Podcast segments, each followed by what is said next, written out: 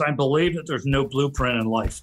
You can say, my father did this, or you can look at one of your mentors and say, if I follow that person's path, then I'm guaranteed success. This on. If I make the same investments that Warren Buffett made, then I'm going to be a billionaire too. The problem is, you're not Warren Buffett. Okay, you're not that person. And there have never been no two lives on the face of this planet that are the same.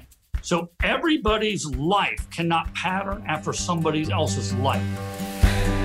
Hey, everybody, this is Driven By with Sam Coates. On this podcast, you're going to hear people that see a need and they do something about it. You're going to hear what drives them, lessons learned along the way, how they built it, and how things are evolving yet still today. It is great to have you on the show. For more information, go to podcast.sampcoates.com. That's podcast.sampcoates.com and subscribe to our weekly email list. And check out my show on Twitter, Instagram at Sam P. Coates. This show can be downloaded wherever you get your podcasts at Driven By with Sam Coates. If you like the show, please spread the word, tell a friend, and leave a review and check out previously recorded episodes. I hope you have a great day. My guest this week is United States Marine Sergeant Major Justin LeHew. This episode is the first of two conversations with Sergeant Major LeHew. The second one will be next week in the organization that he leads today. Sergeant Major LeHew has been awarded the Navy Cross and the Bronze Star he is also known as the Hero of Nasiriyah for his work taking part in the 507 Maintenance Company's rescue operation, including Jessica Lynch in 2003. I quote Under constant enemy fire, he led the rescue team to the soldiers. With total disregard for his own welfare, he assisted the evacuation effort of four soldiers, two of whom were critically wounded. LeHew's Navy Cross citation reads in 2010, Sergeant Major LeHew was honored by the Marine Corps with an obstacle named in his honor at Parris Island, South Carolina, called LeHew's Challenge. Every recruit, both male and female, hear from their drill instructors about the heroism displayed by then Gunnery Sergeant LeHew. It was a privilege to have this conversation with Sergeant Major LeHew. We discussed topics such as why he from a young age knew he wanted to serve in the military, why the Marine Corps prepares you for any situation, what drives him personally, how our world and war is evolving today, why nothing new is under the sun, lessons learned about building a family with a demanding calling, while we're all equal as human beings, and more. I hope you enjoy this week's episode, and thank you to every person serving our country, protecting us, keeping us safe, and sacrificing your own life for our good. I hope you enjoyed this week's episode.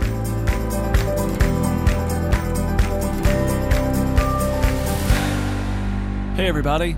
I'll just make this easy. Do you need insurance? Do you want another opinion about your insurance? Just go ahead and call Matt Haaga with State Farm.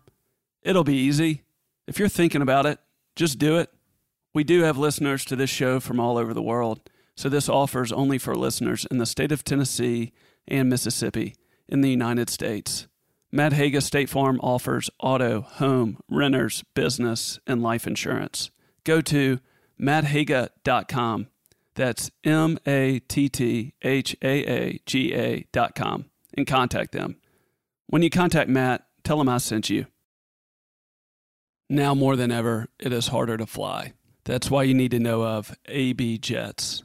If you want to be efficient with your time, and fly with one of the safest private air companies in the world, then you need to use AB Jets.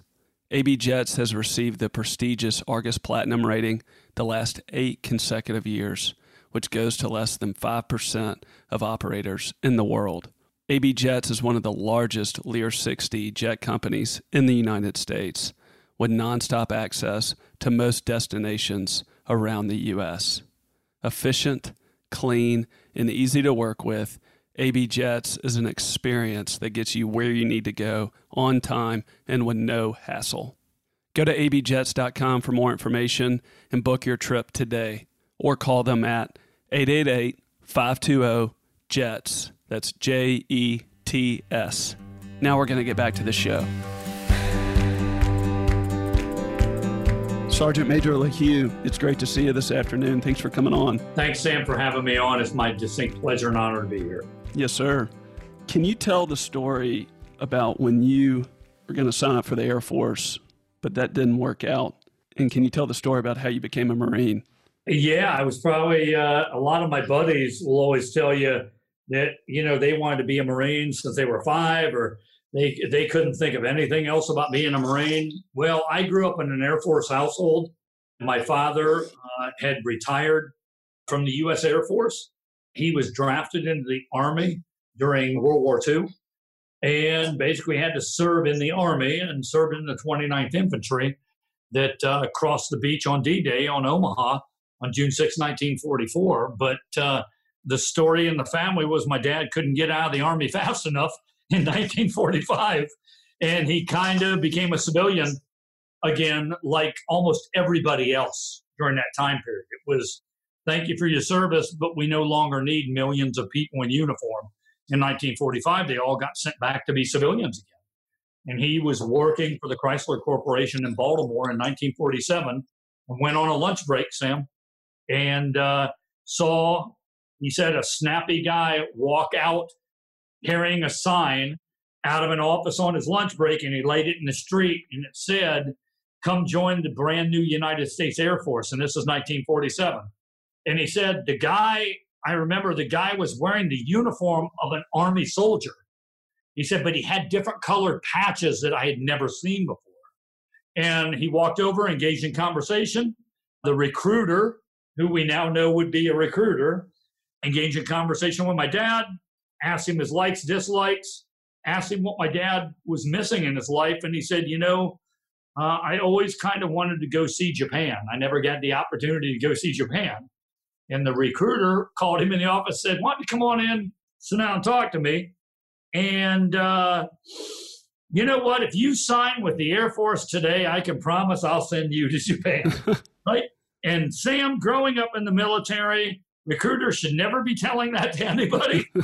and we all heard it somewhere, shape, or form is if you just sign with me today, we'll make sure you get everything you ever want.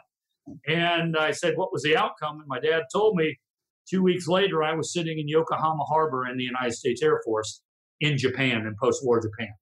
And those are the stories you don't hear. You always hear the stories about how my recruiter screwed me over and didn't get me what I wanted. He never went back to work with Chrysler that day. He just quit and walked in and signed with the Air Force. And two weeks later, they sent him to post war Japan that was on there. Stayed in the Air Force for a career, retired as a master sergeant. That's how I kind of ended up near Ohio. My mother was from Ohio, and he was retiring out of an air base in Ohio. And they just went back and settled in my mother's hometown. And then, roughly about six years after he was retired from the Air Force, I was kind of a retirement experiment, I guess, for a 55 year old guy that woke up one morning that probably had his wife go, Surprise, I'm pregnant. And they didn't expect that. They came along. And in 1970, I came along. I had a great childhood growing up. You know, flash forward 20, uh, you know, I was 17 years old. I really wanted to join the Air Force. I signed up for the Air Force and I was sent to do medical exams for the Air Force. And a major came in one day, called out my name in a big auditorium, asked me to step outside. And he said, uh, I'm really sorry, son, that we made some mistake on your paperwork. We thought you had color vision and you're colorblind. And I said, I don't understand what that means.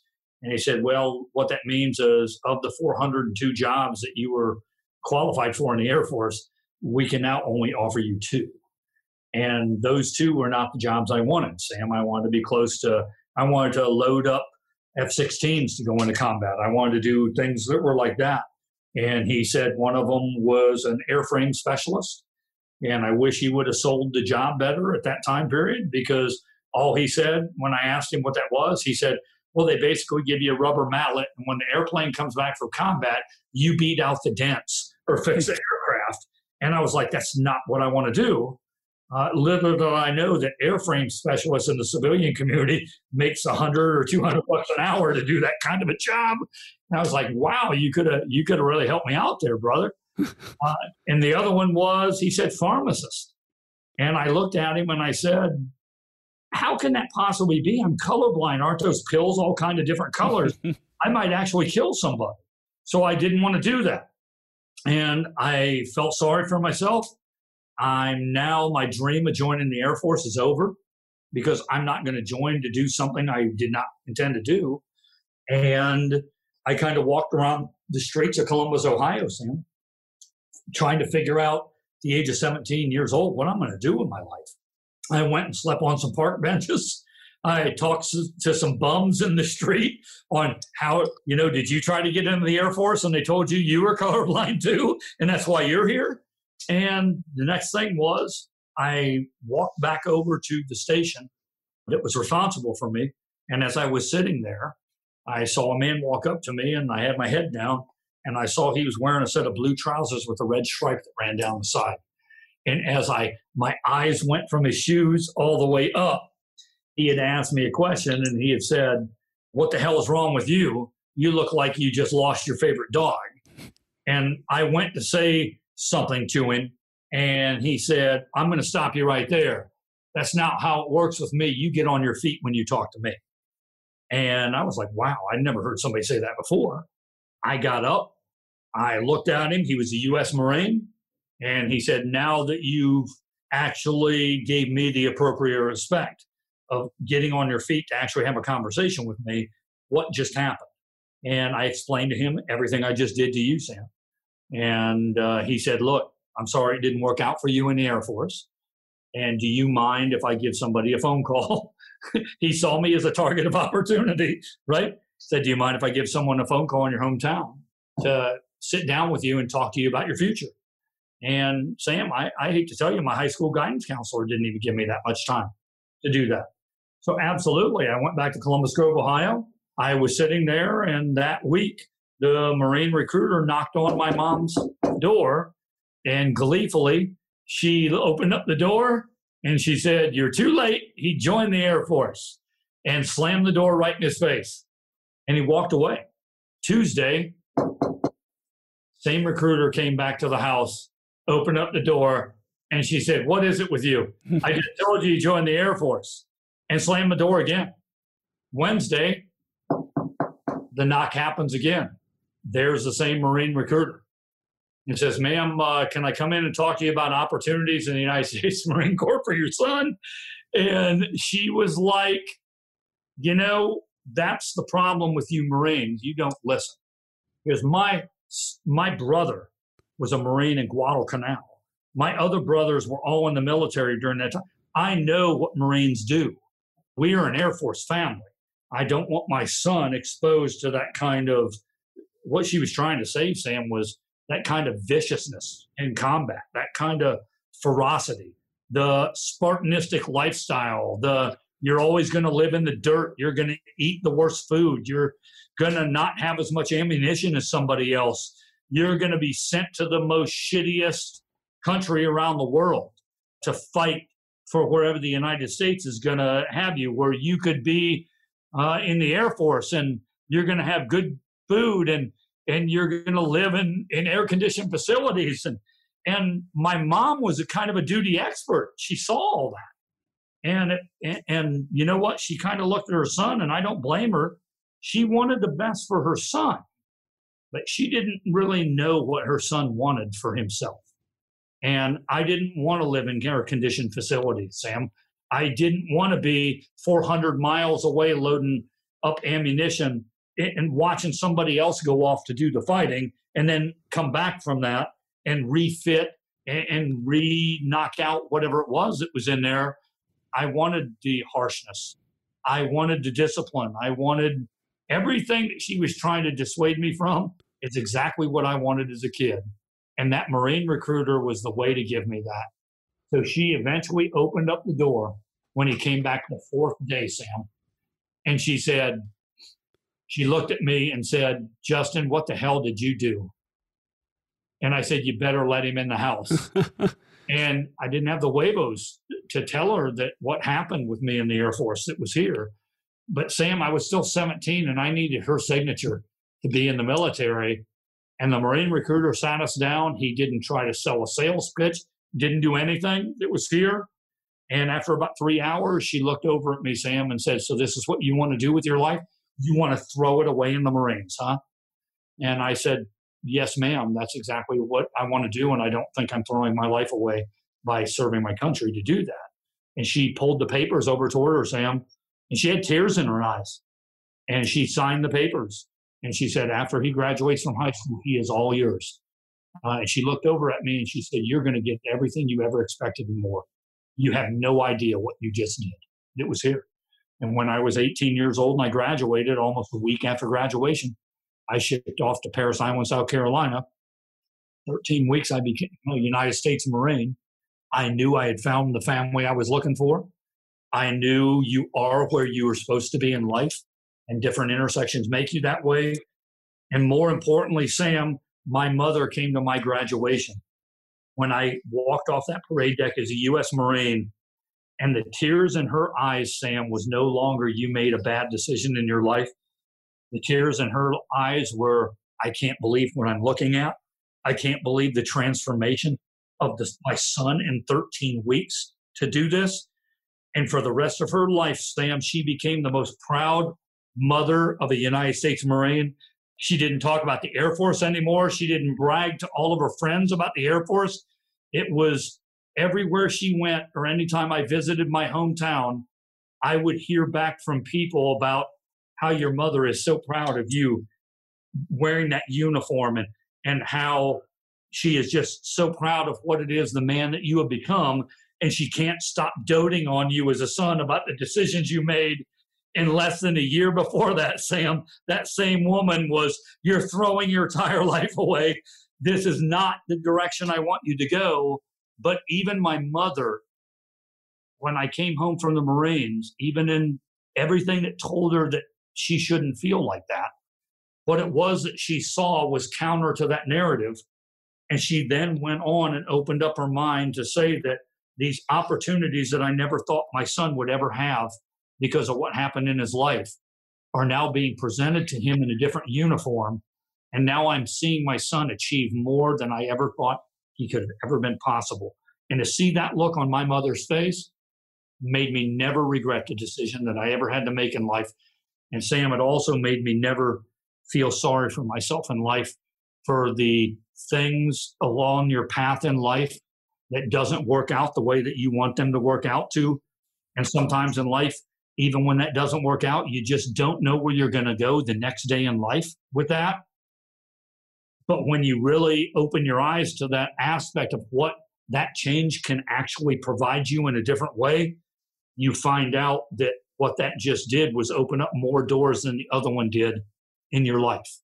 And I wouldn't be sitting here today having the opportunity to have this great discussion with you or to meet meet you in general if those really jacked up things didn't happen on earlier in my life that there was those challenges thrust upon me you basically say okay this has not happened to you so what are you going to do now young man you can't just sit here with your head in your hands because life is going to come at you so what's the decision you're going to make and i made a decision that opened up a door that basically charted a path for the rest of my life that i would never take back a single moment of what happened did you actually sleep in the park on a bench like overnight?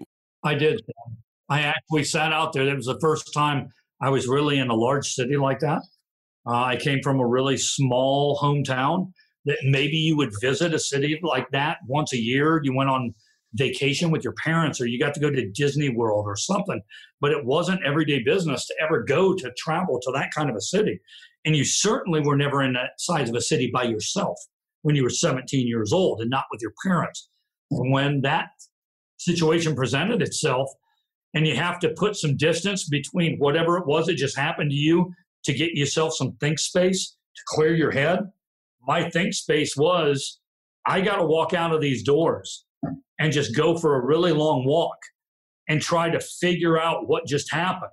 And that really long walk took me through some of the worst parts that no human being probably should have ever walked through on their own at midnight in a city like that. And I sat on those park benches with people that were using newspaper to stay warm at night. It was here. And I actually sat down and had conversations with them because they looked at me and they instantly knew I wasn't supposed to be there. Right? And then I instantly started talking with them and trying to find out the reason that they were there. You know, some of them were sitting there like, You've got a bright future in life, son. I got to talk to you for 30 minutes or whatever. You know, they were the ones that talked me back into walking into that building, Sam, and go, go back over there because there's more for you over there than there is on these park benches in life. And these were people that, for one way, shape, or form, their path in life took them to those park benches. And when everything was probably telling them, I can roll him for a few dollars in his pocket, I can probably get something out of here. A majority of the people on those benches, Sam, looked at me and said, You need to take your little butt back over into there because your lifeline's not written yet. You can still make these choices to this isn't the worst thing that just happened in your life. And I took things from these people who talked to me on those benches and kind of pulled my pants up and, and, and got my spine erect again and said, Stop feeling sorry for yourself. Go back over there and make a difference. And that's what I did, Sam. So then you went back to the Air Force office. You're sitting there. They gave you those two positions, those two options. But before you could even talk to him about that, the Marine was there and he lit into you. They gave me those options, Sam, before I ever walked out of the building. And that's when I told them, if these are the only options that you're giving me as the Air Force, I'm sorry, I can't do those. I'm not going to be a pharmacist. I'm not going to be, it's just not what I felt I was meant to do. And then that's when I walked out. And that's when I talked to the people in the park. Right. And then they are actually the ones that told me, get your butt back in that building because they're going to be looking for you, man. And when I went back in that building, that is when that Marine showed up. And that's the person at that point changed my life. And he just happened to be there. And he just happened to be walking through that morning. He didn't know that I walked away from the Air Force. He probably didn't know that the Air Force was panically looking for me for the past few hours because they don't know where I'm at. And then I walked in, Sam, and that's the first thing I saw was that guy with blue trousers and a red stripe that helped me kind of get on the path where I'm at today. Yes, sir. I know you played baseball, and I know you've talked about how great of a town you grew up in in Ohio, but I've also heard you talk about being a Marine and that lifestyle. And I heard you talk about your mom and how she described it and laid it out. Were you a fighter growing up? Were you a rough kid? What inside of you knew that that's the life that you wanted? I really wasn't. I, I can tell you a couple of distinct things. I played football. One, you know, junior high. I came from a school, Sam, that the school was so small that you had to play sports that nowhere else in the world would you have ever been allowed to play on any of those teams. But if you didn't play, they wouldn't have a sports team. So there's no reason a five foot five kid should ever be playing basketball, maybe in his entire life. But I had to play basketball, or else they didn't have enough guys to actually put a team on the court. Football was the same thing. I'm a five foot six kid. Why am I playing quarterback for a team at, the, at five foot six when I can't even see over the line when they're actually bent over to do what they're doing? But it's what you had to do. Baseball, I kind of grew up as a young kid from five years old. It didn't matter how tall you were, how fast you were, anything else. Baseball was kind of available for everybody and we all played that as kids. So I got really good at doing that, catching and throwing a ball against a wall or a tennis ball. Or basketball was a good thing because I could go out and shoot hoops by myself. And, and, actually, you know, I didn't have to have somebody in my face that was taller that's going to reject the basketball. So you'd make up for these certain skills you didn't have. And in high school, you had to be on the team so that the team could have a team, which taught me even then we need your contributions no matter what skills you have in order to have something to begin with. And the Marines didn't teach me that. Later on, I learned that all the members of a fire team come from different backgrounds and a squad of Marines. They're black, they're white, they're Puerto Rican Jew, they're six feet tall, they're five foot five.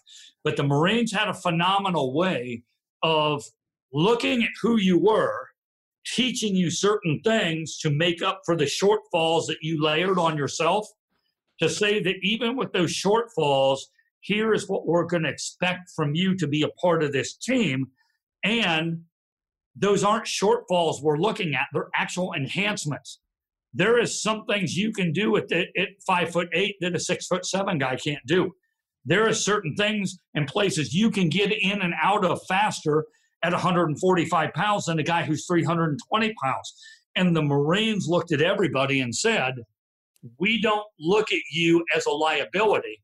We look at you as an enhancement. And here's what we can do for this. Or sports kind of took that the other extreme form.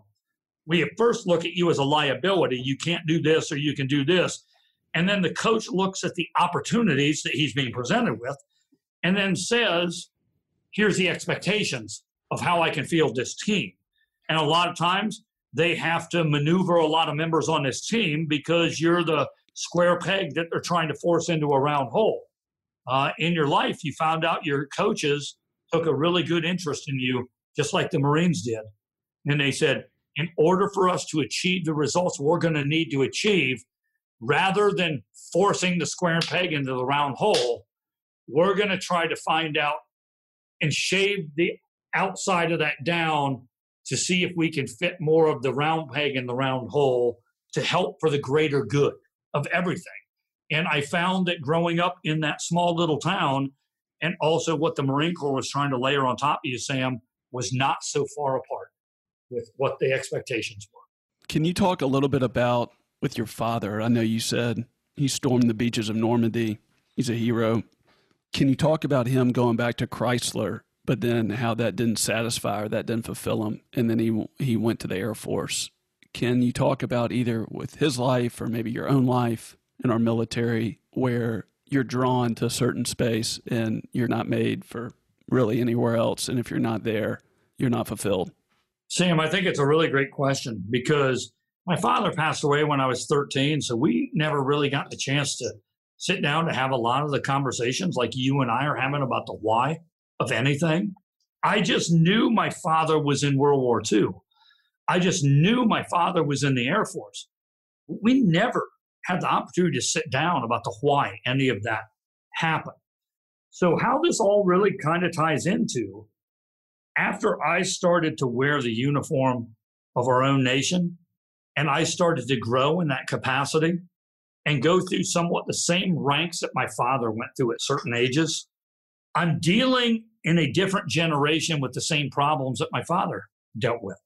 How to make a team work or how to motivate somebody to do something that we need you to do today that you may not want to do or you don't think you have it in you.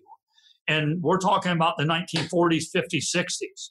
With him, well, the same motivators that make somebody want to work for somebody the same motivators that makes you want to be part of a team or gives me the why I want to go to work for this company or corporation today, you will find out in the year 2020 are not many different motivators than in 1940, 50, and 60, relating to how they're being treated in their workplace, how somebody made them feel that day that they were actually part of something bigger than themselves. And I can only imagine as I grew up wearing the uniform of our nation that when my father worked for Chrysler, he knew he was contributing to something. He knew he was contributing to the making of cars that provide the American family or anything else to hear. He also knew that he was contributing to a corporation that did great things for the war effort that helped him win the war against the Japanese and the Germans and the Italians and, and everybody else that was here. So he went back to work to put food on the table, as did everybody, because they had a responsibility to take care of American families. But as he's working assembly lines and as he's working everything else, even though I told you he could not get out of the army fast enough in 1945, all of a sudden in 1947, two years later, Sam, something is not fulfilling to him, even though he's working on a team He's building a product and he's doing that. Knowing what I know now after 31 years of wearing the uniform, he missed his buddies. He missed serving with people that gave everything else they had that was a comfortable lifestyle between 1941 and 1945 to go serve for their nation, to go produce, to go keep the Germans and the Japanese at bay so they didn't come here. And they didn't know how to figure any of that out. And he may not have been wanting to be in the army. Maybe he wanted to be in the navy or something like that. But he grew where he was planted in the army. And he said, I have a responsibility to my nation and my buddies and my family to do my job as a soldier for 1941 to 45. And then the Army said, after 1945, we can't have you in the Army anymore. And then he said, okay, that's a given. I can't work here anymore. So then he went for two years and did what he could do to put food on the table. And then he found out when he saw that uniform that one day on lunch break and he said, That's not the army, that's something different. And sitting down with that young man in Baltimore, Maryland for an hour or two, I can only imagine whatever it was that he said, I can fill this void that you're missing, made my father put his name on a paper and give up everything at that point and say, okay, I'll go do what you want me to do. And then that gave him what he was missing for 20, the next 26 years of his life that helped define who we grew up with as kids and couldn't really understand what it was. My father and my mother was trying to teach me. But that was the makeup of who we were. My brothers and sisters i was the only one that went on to join the military. But every single one of my brothers and sisters sam has looked back and said even though i was around when my father was in the military and i wasn't there are times in their life that they look back and said, I wish I would have been a, had the opportunity to serve in the Army, the Navy, or something like that, because they're older now. And they now have the hindsight is 2020 when they're 40, 50, and 60. And I think even they get there's something different about you, Justin, and there was something different about dad, too. And all of us who never had the opportunity can't fill in the blanks of why that's different but watching you grow up as a young man reminds us a lot of when we were kids watching our father and what those intangible things were, Sam. It was, I don't know what that is, but there's something different. And I want some of that. And that's what the military couldn't give me. We see that in you. And watching my older brothers and sisters speak to me with a level of respect and reverence that I never experienced when I was growing up that was because of what the U.S. Marine Corps gave me. Can you talk about tenacity, persistence when you were on the park bench and the homeless people? You talked about how they pushed you back to go back to the Air Force office. Talk a little bit about that and how you've seen that play out throughout your life, even to what you're doing today, and even with the Marine Corps recruiter that kept coming. I don't even know how long he would have kept coming back but what did that teach you about tenacity, perseverance, and when you kind of know the deeper why, you just you don't stop. Even with your dad doing what he had to do to go to work for Chrysler for two years, but then he gets back in the Air Force. Uh, the tenacity of that, Sam, is absolutely. It was ingrained into me from a very young person that quitting was not an option. Uh, quitting a job is always an option that's out there. Quitting a calling is never an option. And I have found out that when you have callings in life, those are the most difficult tasks in life that aren't so clear with how you're going to accomplish that calling that is out there. Uh, but you just know there's something telling you. Stay on this path, stay a little longer, make a few more adjustments, keep passionately driving towards what it is that you believe you have the drive, discipline, desire, and motivation to do, where others don't see it that same way. Those people on the Heartlands taught me that even in the aspect of where everything else tells you to give up hope, that there was always hope. And even those people are saying that we don't have the tools to do what you do. In other words, you can always be us any day of the week that you want. All you have to do is give up on your dreams.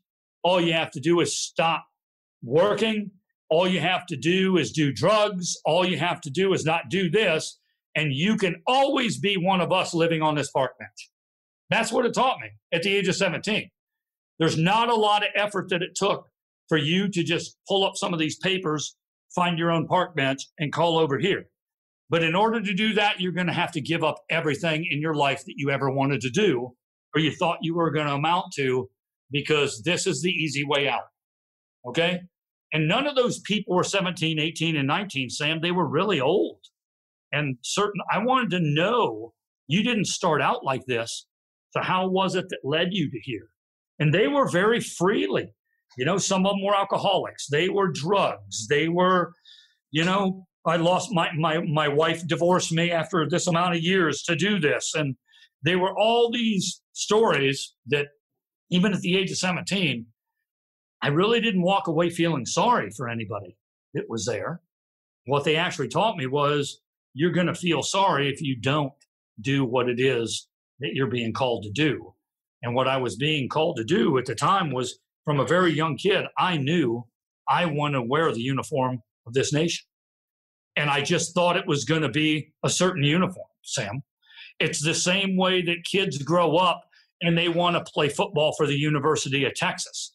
They can't imagine playing football for anyone else. they want to run out of that tunnel wearing a Longhorns uniform. And then all of a sudden they find out that they can't get a scholarship for the University of Texas. But their dream of playing football is still alive. And these five other colleges offered them the opportunity to still live that dream. And now they have to say, was my dream really running out of the tunnel for the University of Texas? Or was my dream actually running out of the tunnel wearing that football uniform and doing my best on that field to do whatever it is? And that might be for Fordham University or some community college or something that still said, I have a calling to do that. And just because this door closed doesn't mean I can't still do it.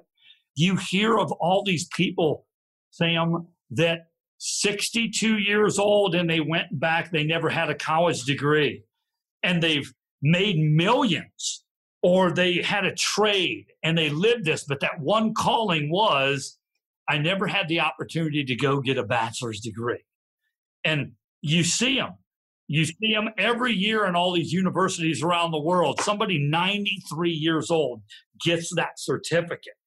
They didn't have to do it. They led a good life. They did this. There was a calling that they said, I still have that drive, but for now I have to put that on hold in order to do this.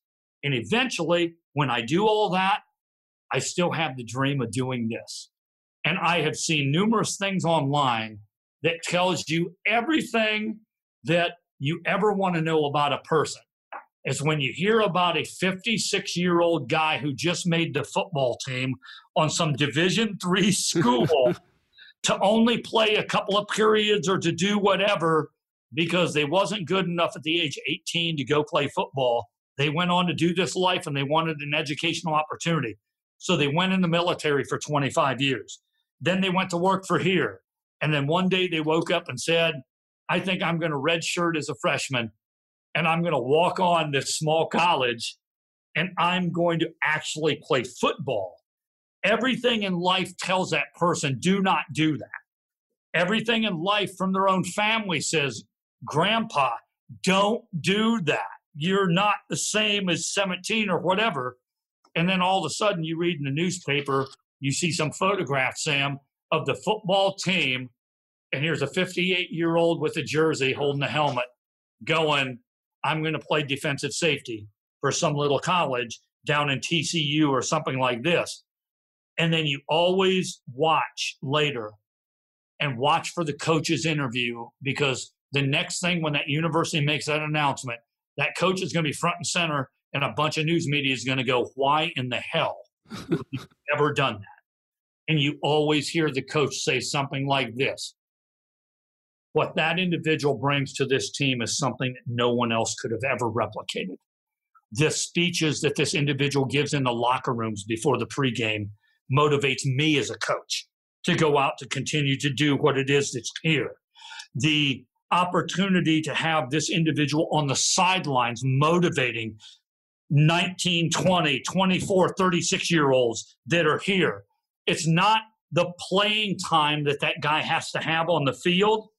It's the accessibility to have that guy on the sidelines for any one of those kids going through any challenge on that gridiron that day to be able to walk out when they know they failed on that play.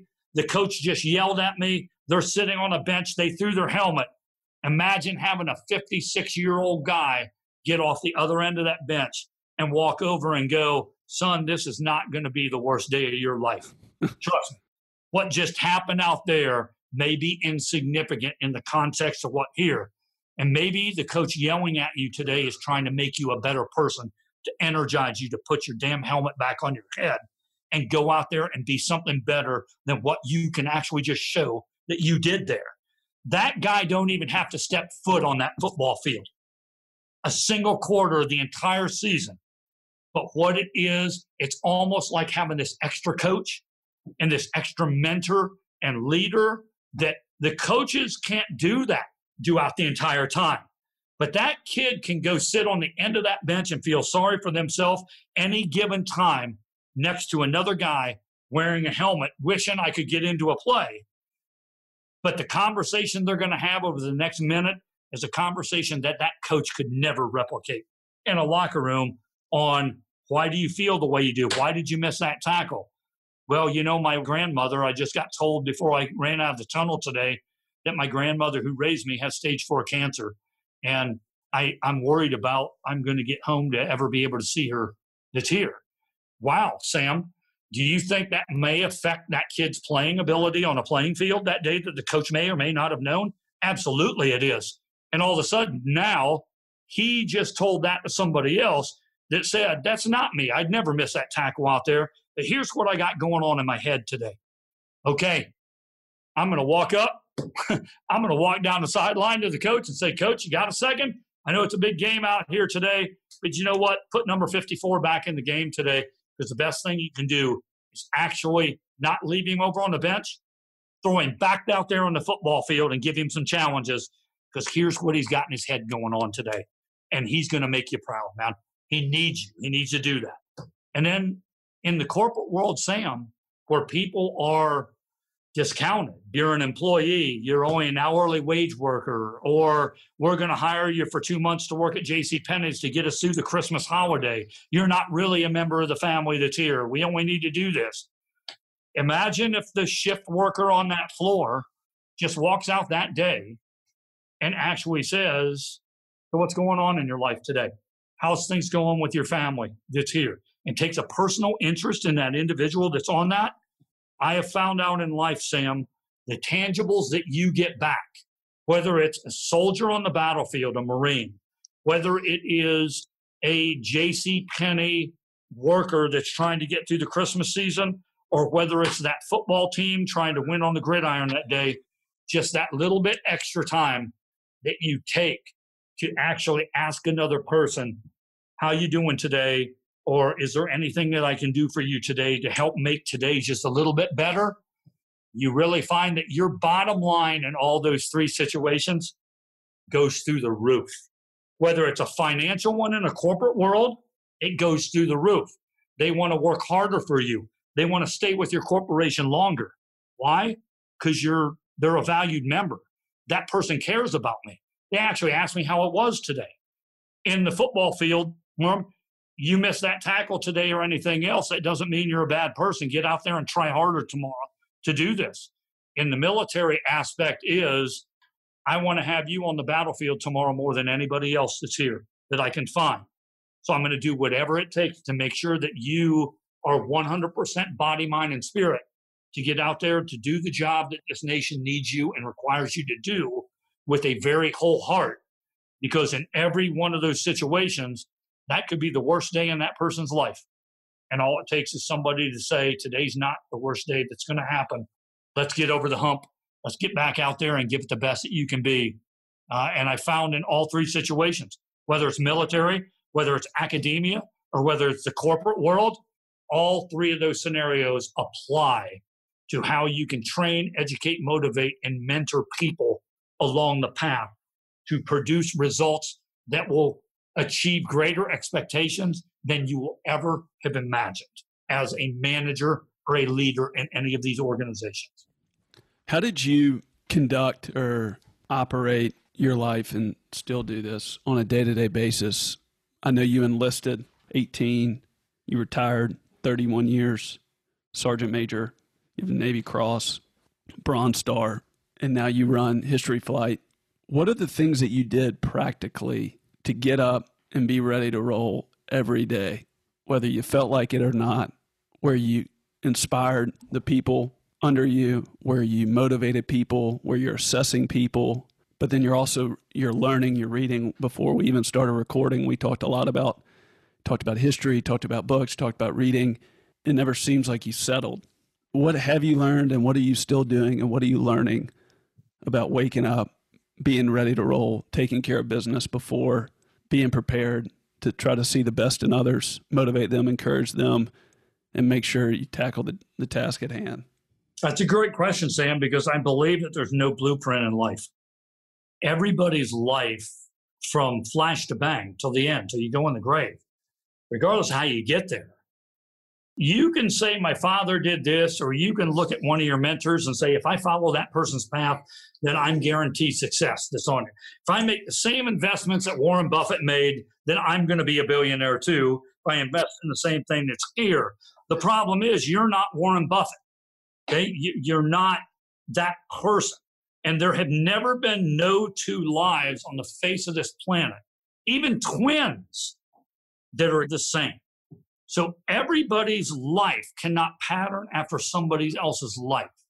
And I am a firm believer that in the context of your lifeline, Sam, that it isn't a race to do all this good stuff here so I can just then do this other stuff in my 50s, 60s, and 70s, or I can sit on a boat later and just relax, or I can do this, or the best years of my life are behind me, or I don't have anything else to look forward to. I truly do believe that every day something new is written in your lifeline.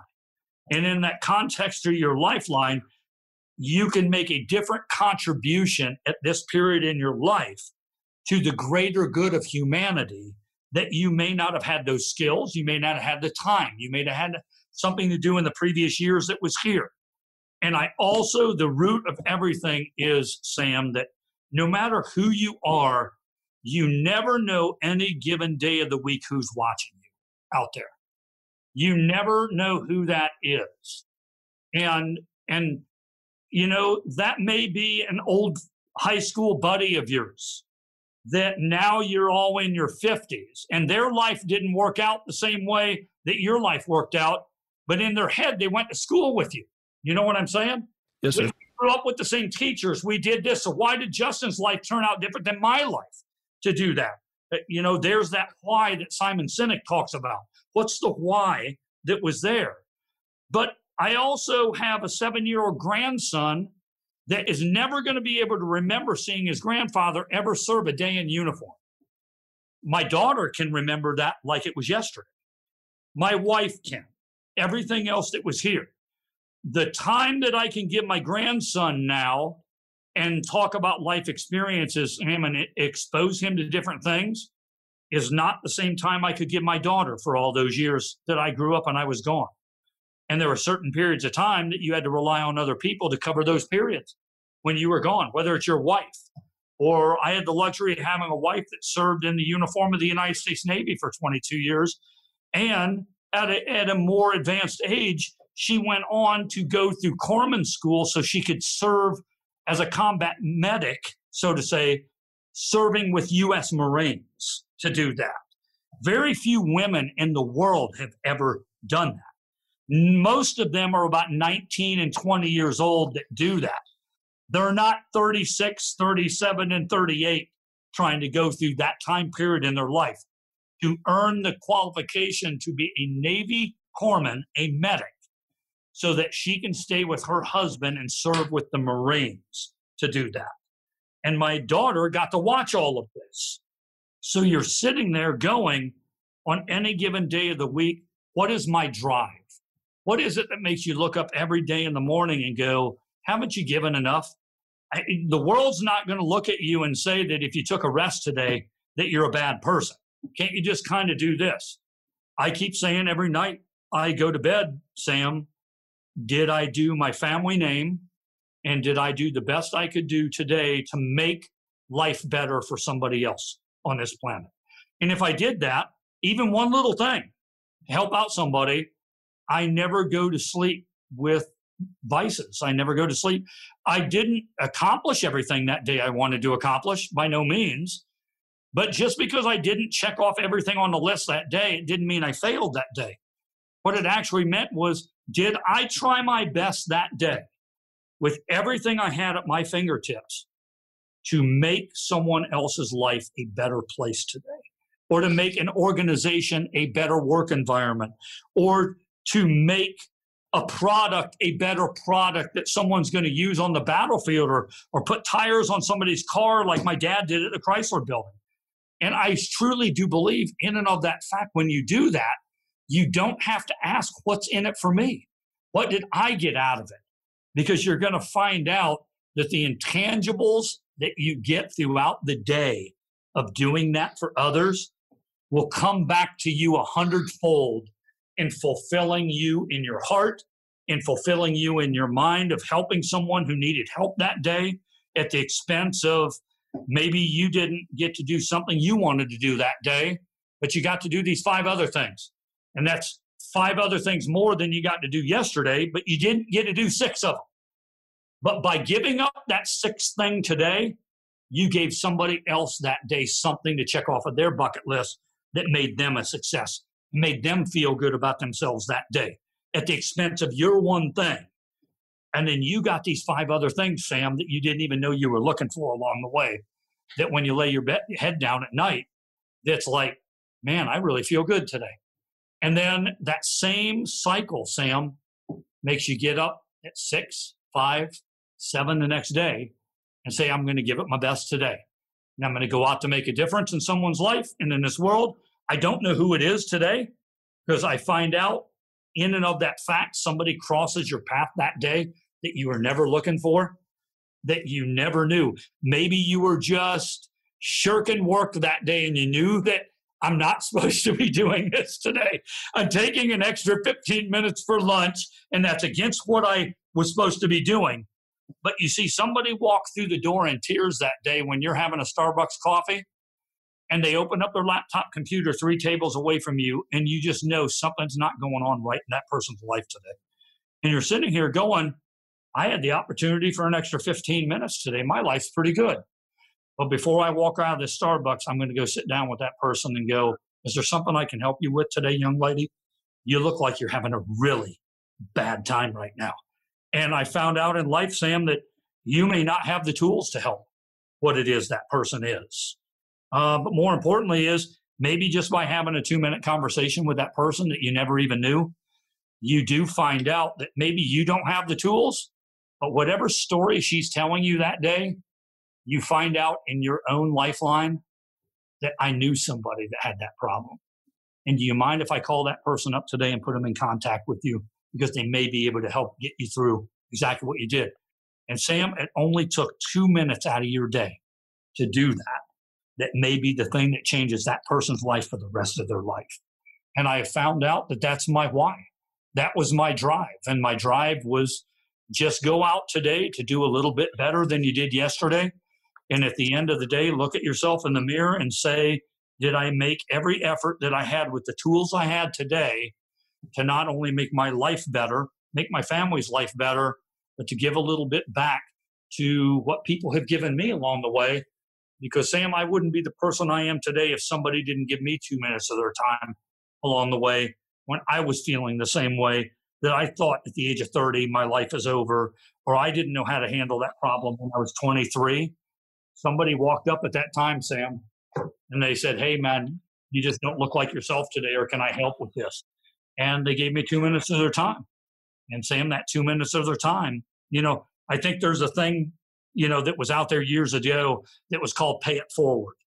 You know, like go through the Starbucks line, I'm going to buy $5 for the person behind me that doesn't even know who they are and, and, and I'm not looking for their affection or anything. I'm going to drive off without ever having met that person. But it's because somewhere, somewhere along the line, somebody did that for me. So I'm going to take it today and I'm going to pay that back a little bit. Sam, that's always been my drive since I was a little kid to just live up to my family name, do good for those who are on the left and right of you, look at another person as a human being first before you ever layer anything on top of that individual, before you ever lay the color of their skin, before you ever lay that they're a doctor, you're a lawyer, you're something like this, or you come from this part of the world, they come from that part of the world, or you have $55 million and they only have 55 cents. I was always taught to look at another human being first as a human being on this earth. And you are no better or no worse than that individual going through this context of life. And that if you can just take a couple of minutes of your time throughout the context of your life, Sam, you find out you will never walk away from that position knowing how much of an effect that that had on that person. And you're probably never going to meet that person again in your life. But that night, you can look at yourself in the mirror and say, you know what? I took the time to actually do that today.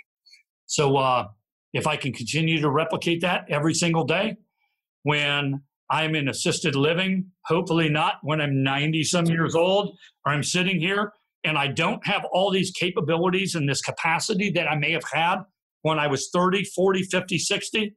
Sam, even when I'm 98, there's something that I can do that day that helps the life of somebody else. And therefore, it has me wake up the next morning trying to do the same exact thing. I'm thinking about in my personal life the application of what you're saying and now it's true. And I don't know the outcome or where it goes, but also know messages I've heard time and time again from people that I've had on this podcast and others. There's a sense of contentment, there's a sense of presence, there's a sense of others focused, and you're taking it one day at a time and you're trying to give it 100%. And before we got on our time this afternoon, I, there was something I was looking at a couple months ago about getting involved with. And I'm I'm personally kind of on this path, and I don't know exactly where this path is going, but I feel the undercurrent that you've talked about. But I was like, that's just a distraction, and I was unsubscribed from it. I'll exit from mm-hmm. this communication because I can't say that I have it figured out or I understand everything that you're talking about, but some of these things you you you know when it's happening because you're living it and you feel it and you're just going down that path.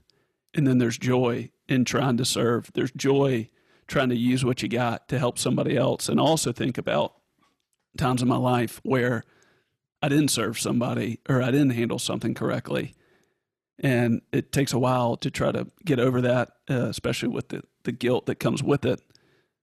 I know that's part of being human. But my point is, when you see the simplicity of what you're talking about, taking it one day at a time, and then you think about 31 years in the Marine Corps, compounding just over and over again, and you start to see this beautiful story of, of service, of commitment, and and how it just plays out. And I think oftentimes either through education or through books or movies or articles, Forbes, Wall Street Journal, whatever it might be, Ivy League, you, you have these dreams and aspirations of being rich or owning some large company or becoming some famous doctor or whatever. But it seems like the people that create the most impact are the people that are taking it one day at a time. They're trying to take care of the people around them, trying to get the best out of them, trying to get up a little bit earlier, trying to take care of their family, and just try to rinse and repeat day after day. And it adds up to something. It's very beautifully said, Sam. Well put. Well, thank you. Can you talk about when you've been given assignments, tasks, goals that are very difficult, very challenging? You don't know how it's gonna how it's gonna get done, but you know you got to do it. Can you talk a little bit about how you've seen that play out in your life and what you've learned about it and how you continue to kind of face those things uh, where you are today? Yeah, in the military, it's honestly very easy because you're actually given the tools to succeed at a very young age. You are. If you follow the military's blueprint, on how they produce a soldier, sailor, airman, or Marine. When they all graduate, they're given a fundamental set of foundational skills to go out to still perform like anybody did in any generation before them that, that's there. Uh, and then your life experiences start layering on top of that to make you more comprehensive, more cohesive in a leadership role that's on there. And then there's these other, as you had said, distractors, right? Of, well, why did this guy end up in a brig in Leavenworth and you didn't? Uh, why did you go on to do whatever? Those are the distractors, correct, Sam? Yes. That cross these two paths. When they were produced and they came out of the assembly line, the same product, then the distractors every day start seeping back in. This person here discounted the distractors. This person here got caught up with the distractors, thereby the path starts going this way. But in the military, if you continue to go down that path, that path is always built on this isn't about you. You need a team to accomplish this. And no one in warfare has ever single handedly won a battle in and of themselves. It is always the collective team. The greatest companies and corporations that we have throughout the world were built as teams. They weren't built and don't survive today just because Henry Ford produced the Model T or made the assembly line because Henry Ford doesn't have an infinite lifespan. He's going to die. Okay. So whatever it was that Henry Ford gave has to be carried on and believed by people, even if it's his own bloodline, which a lot of times you find out that maybe your own bloodline don't have the faculties about them to carry that from generation to generation. So then there's where CEOs come in, or it's still the Ford company, but we're going to hire this person, this person, this person to help these people do that. And everywhere it's a team concept to build on that product. The military just takes it to the 20th power because it's life and death. And they build you up to understand that you are your brother and sister's keeper. You never leave a dead or wounded comrade on the battlefield.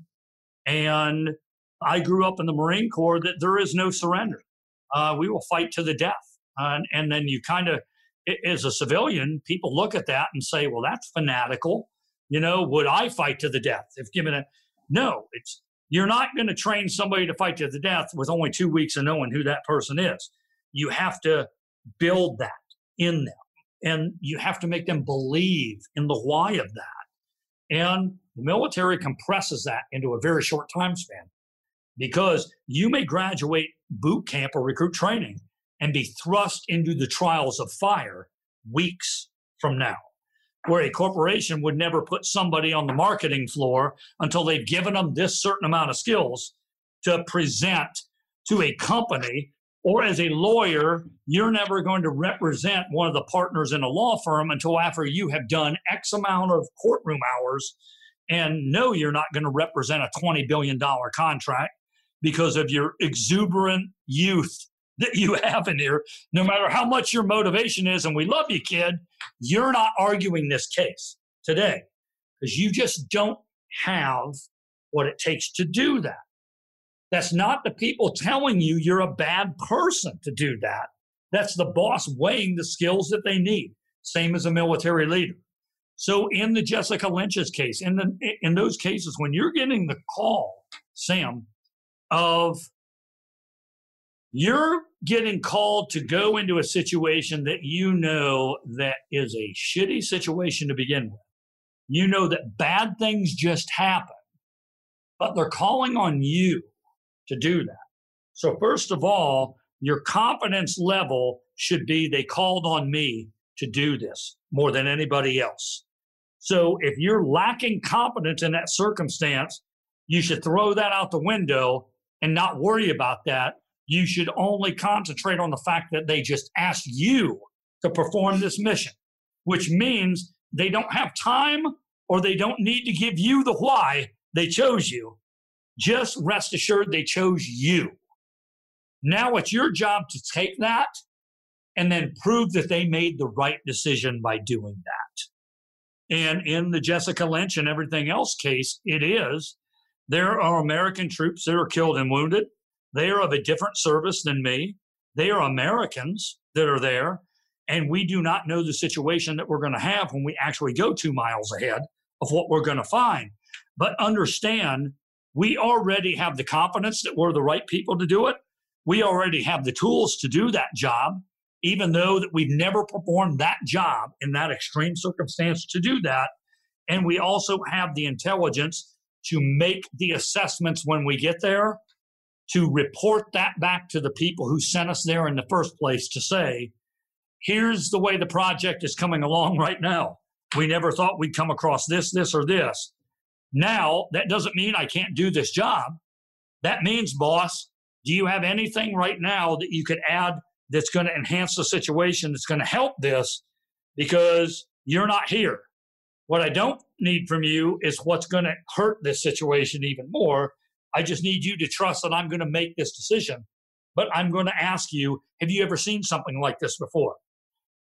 Almost 10 times out of 10 in a civilian environment, you can stop, you can breathe, and you can ask somebody around you have you ever seen something like this before? Or what do you think about this certain thing that we're bringing to the project? Or what do you do? in a military hostile fire environment, you're not walking around asking 10 people out of 10, how would you handle this situation? You have to do it now.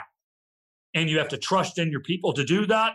And what gives you that, Sam, is the people on your left and right are trained the same way you are. They don't have the same skill sets, maybe. They didn't come from the same background to do that. But the basic fundamentals to be able to accomplish that mission today are in each and every person that are here. And we all know that we're going to have to pool our talents today to successfully complete this mission. Uh, the military teaches that better than anybody. The expectation of that is rooted in that. You will not go charge the machine gun nest by yourself. Well, that may be great today, and you may earn the Medal of Honor, and you're going to be dead later, and that may or may not have accomplished the mission that was here. But if you'd have just waited five seconds more and we actually gave you back what you were looking for, we could have gave you a better product that said, you know, maybe if we come from this side, we could do that. And then there are times in life, Sam, that you don't have the time to even answer or ask one question to somebody. There's just something that day that tells you I have to do what I have to do now. And I don't know why I have to do it, but I have to do it. And you have to go with your gut feeling on that. And a lot of times, as a leader in business, you do have that all the time. I don't know why I feel the way I do. Everybody's telling me if I make this decision, it's going to go poorly, it's going to go here. But also, if I make this decision, is someone going to die today? Is it going to hurt someone on the assembly line? No, it's not. So I bounced that decision off of a few people. As a leader, I took everyone's input and they respected that I made the decision I had to do. But the buy in was I listened to all their input. And there's a respect to that, even with the people around the table that says, the boss didn't take my decision today, but I had a say in what it was. And they listened to me because I don't know the decision that they truly have to make today. I only know their little piece of the puzzle for why they asked me this today. And I have to trust that they took what I said and they made the best decision humanly possible. A lot of times in the civilian world, that does equate to a bottom line equates to board of directors, it equates to stockholders that are on there. And those are influential decisions that have to make them. On the battlefield, it equates to whether somebody's going to live or die today, or that person's going to come home to see their family, Sam. And until you're thrown into the crucible in different variables, whatever generation that is, a lot of times those gut decisions with the information you have, you don't have the why of what it is that makes you understand what it is you're about to do, but you're looking at everybody else who has the trust in you, and you look at them and say, Trust me, this is what we're going to do. And it's a beautiful thing when a squad of Marines look at you and go, I don't have to know why he's telling me this today, but if he's the one saying it, then I'm freaking doing it because I trust that he's going to make the right decision. And in your own family every day, your wife, your daughter, your child, or everybody else, looks at your own family to do that. We trust that he or she is making the right decision for us today. Or my, you know, I, you you look at your own children and you're sitting here knowing that they're falling behind in school or something. and they don't have the mental capacity that day as a six year old to grasp what the teacher's saying, what the parents are weighing, or anything else. And you're actually sitting there after they walk out of the, the room, you're sitting there with a with a parent and a teacher arguing whether or not that kid should be held back another year in school. And as a parent, you see this is what that's going to cost, not financially. Like you and I talked about, rarely are you really looking financially first in their in their growth in life, in where their peers are at or where they're going to be at. Years know what that one year will cost. And then I can't just discount the teacher for what they're saying. I have to listen because I also know if I thrust my child well ahead of this power curve, it may damage them even more for what this actually costs. And you sit there and make the best decision you can with the information that you have. And then you rapidly execute that decision.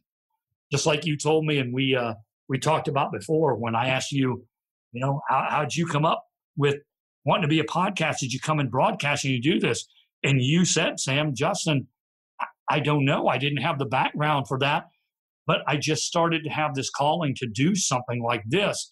And I couldn't answer these own questions to me. And it didn't make sense when I was telling people around me why I wanted to do this, but I knew I had to do it. And you and I today are sitting here talking about on both sides a lot of these golden nuggets that people can now refer to, you know, years down the road after you and I are never here anything else that maybe is that one nugget that helps them get a part in life. And you know what, Sam? That may be the reason and the calling that you never even knew of you trying to be this podcast and take on this responsibility of doing these podcasts that you don't even know why you were doing it is the information gets out there and as you present it you can then have people to choose to do what they want with that information on how that affects their own individual lives that's a beautiful thing man. Yes sir. And there's just so many options and opportunity for us to to discern and choose the information we take in. And for somebody to have the opportunity and the freedom and the flexibility to access rich information that can transform and change their life it's a privilege that we have that and i'm not talking about anything from me i'm talking about from what you're sharing and i'm talking about from all the other things out there and you're just you're sowing seeds You used generations before us used to have to go to a library. Yeah. Or maybe your family was lucky enough to have the Encyclopedia Britannicas downstairs in the basement to be able to go to volume E to find out what some prince or somebody named Edward years ago used to bring to society. But other than that, you relied on the stories you were told to actually go out and inspire you to do. I mean, I can only imagine being what it was like being part of the Plains Indians or where I came up from in Ohio, that the Ottawa tribes, the Erie tribes, the things that are like this, that don't have these fantastic written histories after all these years. These tribes all went and existed off of these stories that the council gave them, or the chief gave them, or their family gave them. And in the year 2020, what we have at our fingertips for the average person to grab a microphone today and to be able to capture someone's story that doesn't have to be told now, can be 30, 40, 50 years from now to do that is an incredible, great thing of science. But it is also one of those things that's very compartmentalized, Sam, because a lot of the things that we're seeing around the world and a lot of the influences that are playing out on people today are due to the advancement of technology as well right. and what is rapidly being exposed to them. And the end result is if you're not capturing somebody's attention in this way today, someone else with a microphone is doing it in this way over here. And that could be at the reverse detriment of exactly what it is to uh, that's the information that in the 1950s, 60s, and 70s, people can't get out of the encyclopedia. People can't seek that out. But tonight, they can just open their phone up and listen to somebody talking in whatever sense they want to talk to and be exposed to that And in and of that fact, the plus and the goodness that this platform provides is also the basic evil that somebody can take with it and actually turn that to the detriment of mankind. And this is at the exposure period more than it has ever been in the history of the world to provide that kind of technology. So this is a fascinating time period on both accounts.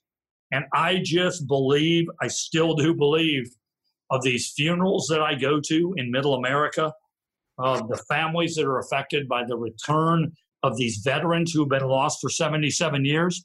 I said to somebody yesterday, Sam, it almost is as if you could turn the internet off and turn your television set off and walk out on the street of America and you find that things might not be exactly as it's being portrayed in a lot of ways because these kids are coming out of schools with little American flags and watching the caskets go by and store owners are walking out with their hand over their heart. And the funny thing is Sam they're not being told to do that. They're just watching a funeral procession come through. They look out of their store window they shut their store down they walk out and they just pay their respects to someone who was lost in the service of their nation 77 years ago. The news and the internet didn't tell them to do that. What was right actually told them to do that. And that's a beautiful thing. Hey, everybody, we're going to take a quick pause here from the show and hear a word from one of our sponsors. After that, we'll get back to the show. Do you want to make efficient use with your time? Now more than ever, traveling hassle free is harder to find. AB Jets is one of the safest private air companies in the world with impeccable service with nonstop access to most destinations around the USA. AB Jets has received the prestigious Argus Platinum rating the last eight consecutive years, which goes to less than 5% of operators in the world. Bypass the hassle and get an AB Jets Jet Card it gets you 10 or 25 hour flight options that makes your experience hassle free. AB Jets carries up to eight passengers and is one of the largest Lear 60 operators in the U.S. Go to abjets.com for more information or call them at 888 520 JETS. That's J E T S to travel on your own terms. Where we're at today, what does the average American like myself miss from a societal standpoint, where do you feel like we're maybe losing appreciation, or maybe we're not? I don't want to ask that question one sided for the service, the dedication, the sacrifice that Americans have had and they've done and they've given up for our nation, for our world, for our country.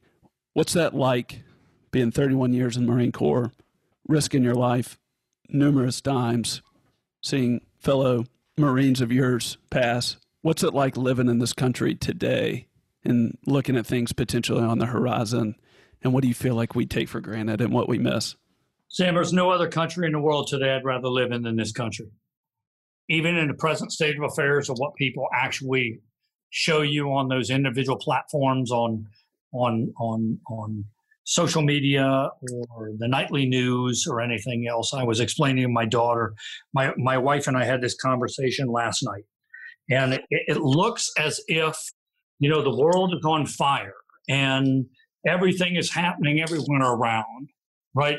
Cities are burning things are in turmoil. And the biggest thing is people don't understand the value people have questioned in our educational institutions the value of history. Should it be stem? Do we really invest in should we understand or teach what the Magna Carta was to people, or how important is that to do? If you don't understand your history, the age old adage is you're doomed to repeat that. And it doesn't matter what, what generation or what country you came from. I was in the car with my wife yesterday and we had the same conversation, Sam, and I said, there were people in 1967 that were wearing the uniform of this nation and going to the Republic of Vietnam and fighting for the cause that their country sent them forward to do. And then they were serving in, in multicultural units in the Republic of Vietnam to do that. And they looked over their brother and their sister and why they were fighting. This is what we're fighting for. Even when their homes were being persecuted in Alabama or anywhere else, they were wearing the cloth of their nation. And then they were proud of what they did because they went and served for their nation. And then they came home to a country that still spat on them at airports. They were told, don't wear your uniform in the hometowns of the nation that's around here.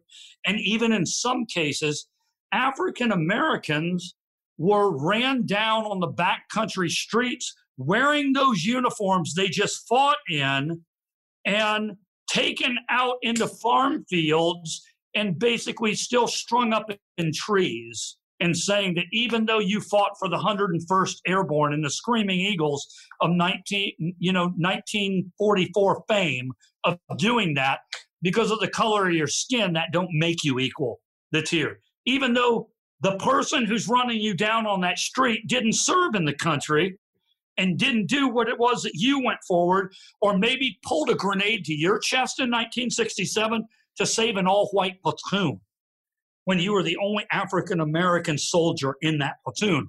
And we have men who are revered in this country wearing the Medal of Honor who did exactly that. They had given their life for this nation. That regardless of black, white, Puerto Rican, and Jew, the military told them this is this is what we do, even though society is telling you not do this. This is what we do. In 1967, 68, 69, all through since the beginning of the Kennedy era. The type of turmoil that was going on resulted in a couple of Kennedys being killed, Martin Luther King being shot. So, when you're talking about the turmoil that's going on in the streets of our nation today, in context of the Detroit riots, in context of things that are there, unfortunately, the average younger person today has no context to put that into context. So today is the worst day of their lives. Today, what they saw on the news is this. If they kind of know what happened in the 60s, if they kind of know what happened in 1941 in Pearl Harbor when an African American cook protected his commander on the USS West Virginia when he wasn't allowed to even man the guns by the name of Dory Miller. And he came up to do the food service to the white officers or anything else that were on the ship, and then looked up in the air and the Japanese are bombing Pearl Harbor. And he drops that. And then he runs to man a gun to shoot down the Japanese who are trying to do, eh, you know, kind of kill our way of life. Everything that Dory Miller in that naval uniform on the USS West Virginia that day actually told him, Why would I be doing this for a society that still tells me that I have to go pee in a different colored freaking restroom that is out there? The challenges we're facing today, Sam, are challenges that we've seen in the past. And we have a blueprint on how to kind of help this out and how to overcome this, but you have to respect that in the first place. So to see people going and in our own country ripping down statues that have no context whatsoever. And I'm not even talking about Sam Confederate statues. I'm talking about at a time period any statue that related to anything that was here. It might have well has been Justice Ginsburg's statue. Somebody would have ripped that down three months ago. When people are on this statue ripping down spree, we have never seen something like that in the United States seep into here. And that is abhorrent to me that someone would go out and do that with having no context to what they're doing, only to disrupt and provide anarchy in our own backyard to gain what? Um, the United States of America is still that great beacon of light that people want to get on a on a on a shanty raft and try to get here because they hear of what this nation has provided or what they can for people. It doesn't matter if you're Republican, Democrat, or anywhere else. We broke away from the tyranny of someone who was trying to oppress people to do this in order to do this experiment in the first place. And our forefathers, who are getting blamed today to be racist or whoever they are, you cannot go and try to reinterpret what it was that people's lives and the decisions that they made 250 years ago.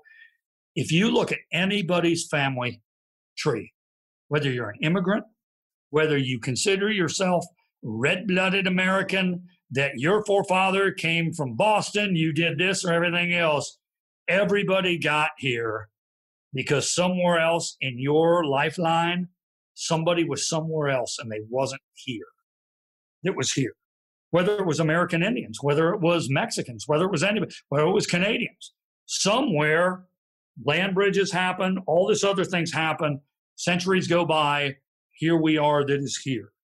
And I refuse to take on the mantle that we have created something that has been bad over the years that was not something that in its root form, not in its pervasive form or in its interpretive form, and its root form was based in goodness. And you can still exist to be a good human being today in the construct that it was that we all grew up on, Sam, that the 1950s grew up on, that the 1910s grew up on. And then what you do is you try to look at what wasn't working at that time period. You don't eradicate it all and start from nothing. You say, let's keep what was working and let's work on making some adjustments to what wasn't working that was here.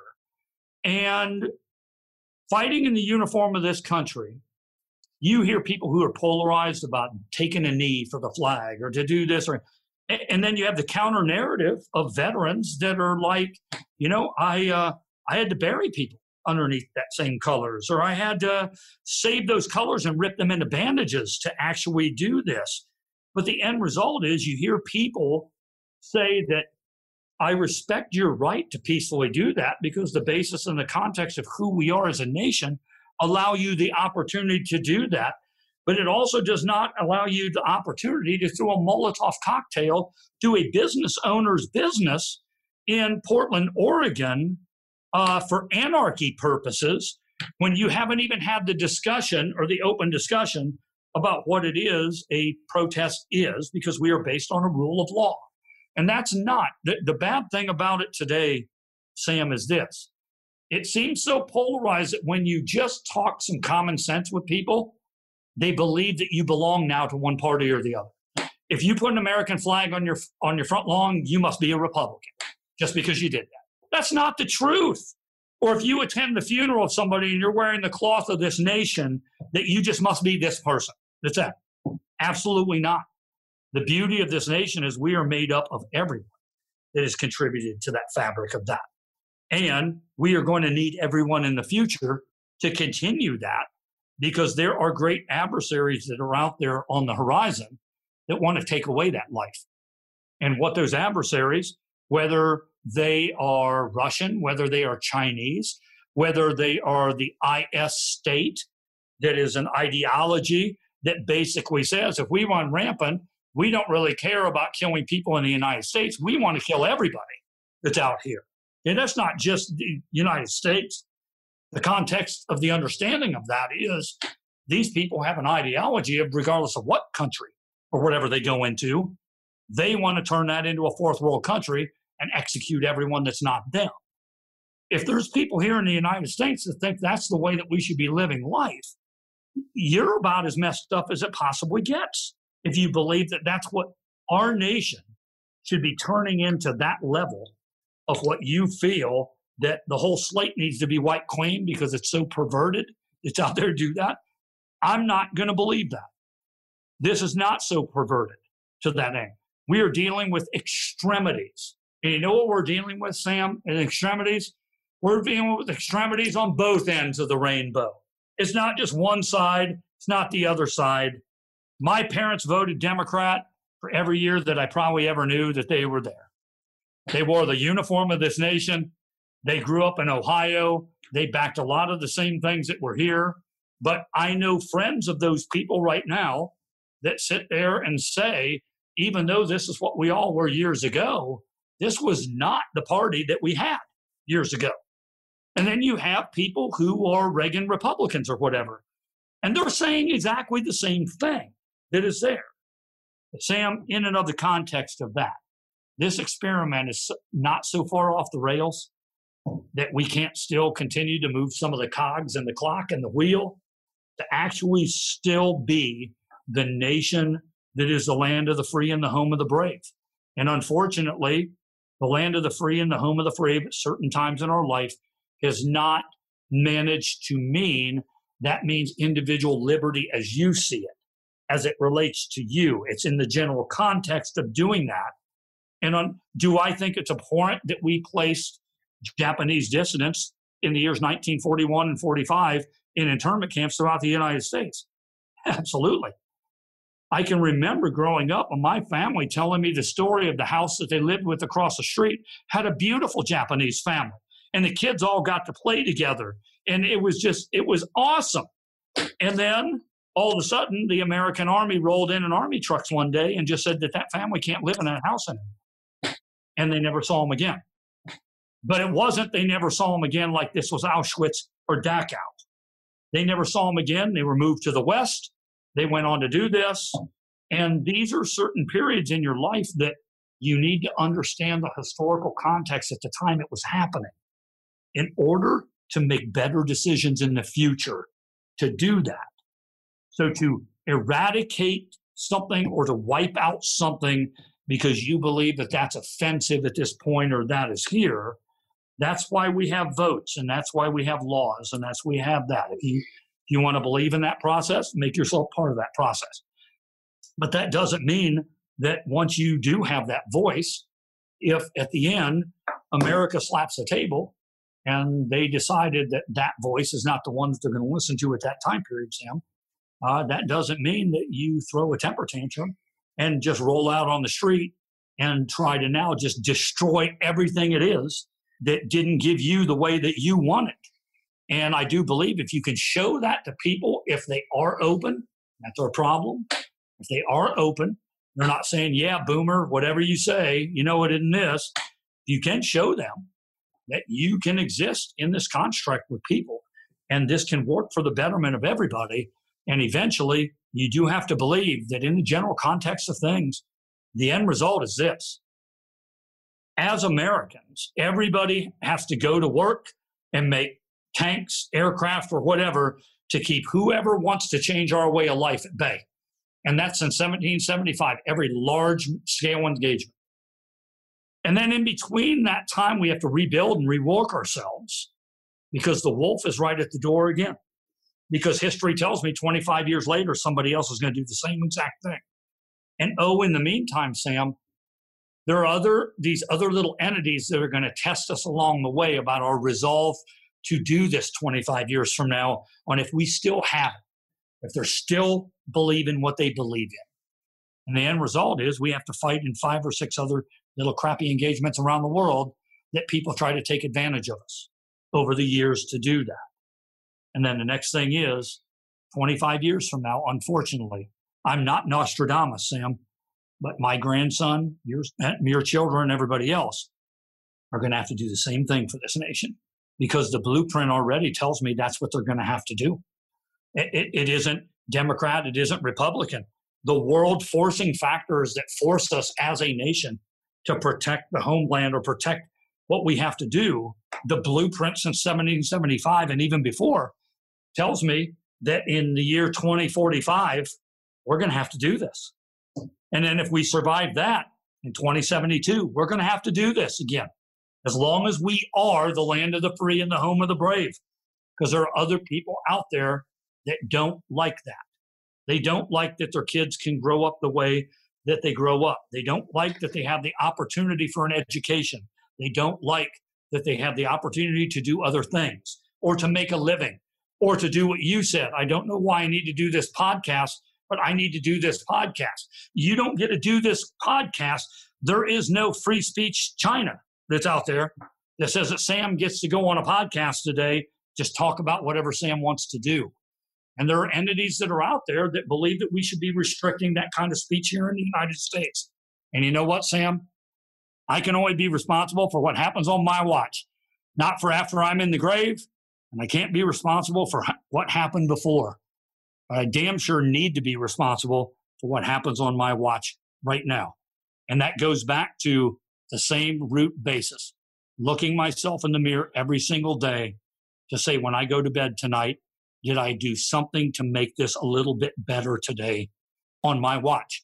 And until I'm in the grave, that'll be my entire mission in life.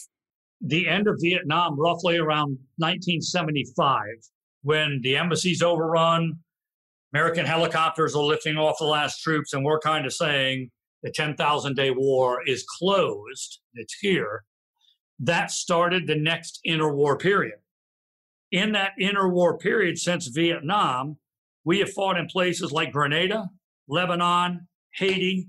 In 1991, uh, we suited back up and went to Desert Storm, and we had to mobilize everybody. So you're talking about 1975, 85, 95, within that 20 year window, we mobilized for Desert Storm and sent everybody to war again.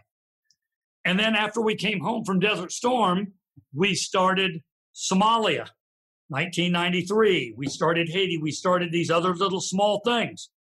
The Twin Towers falls in 2001. And then we're in full scale warfare in 2003 in both Afghanistan and Iraq.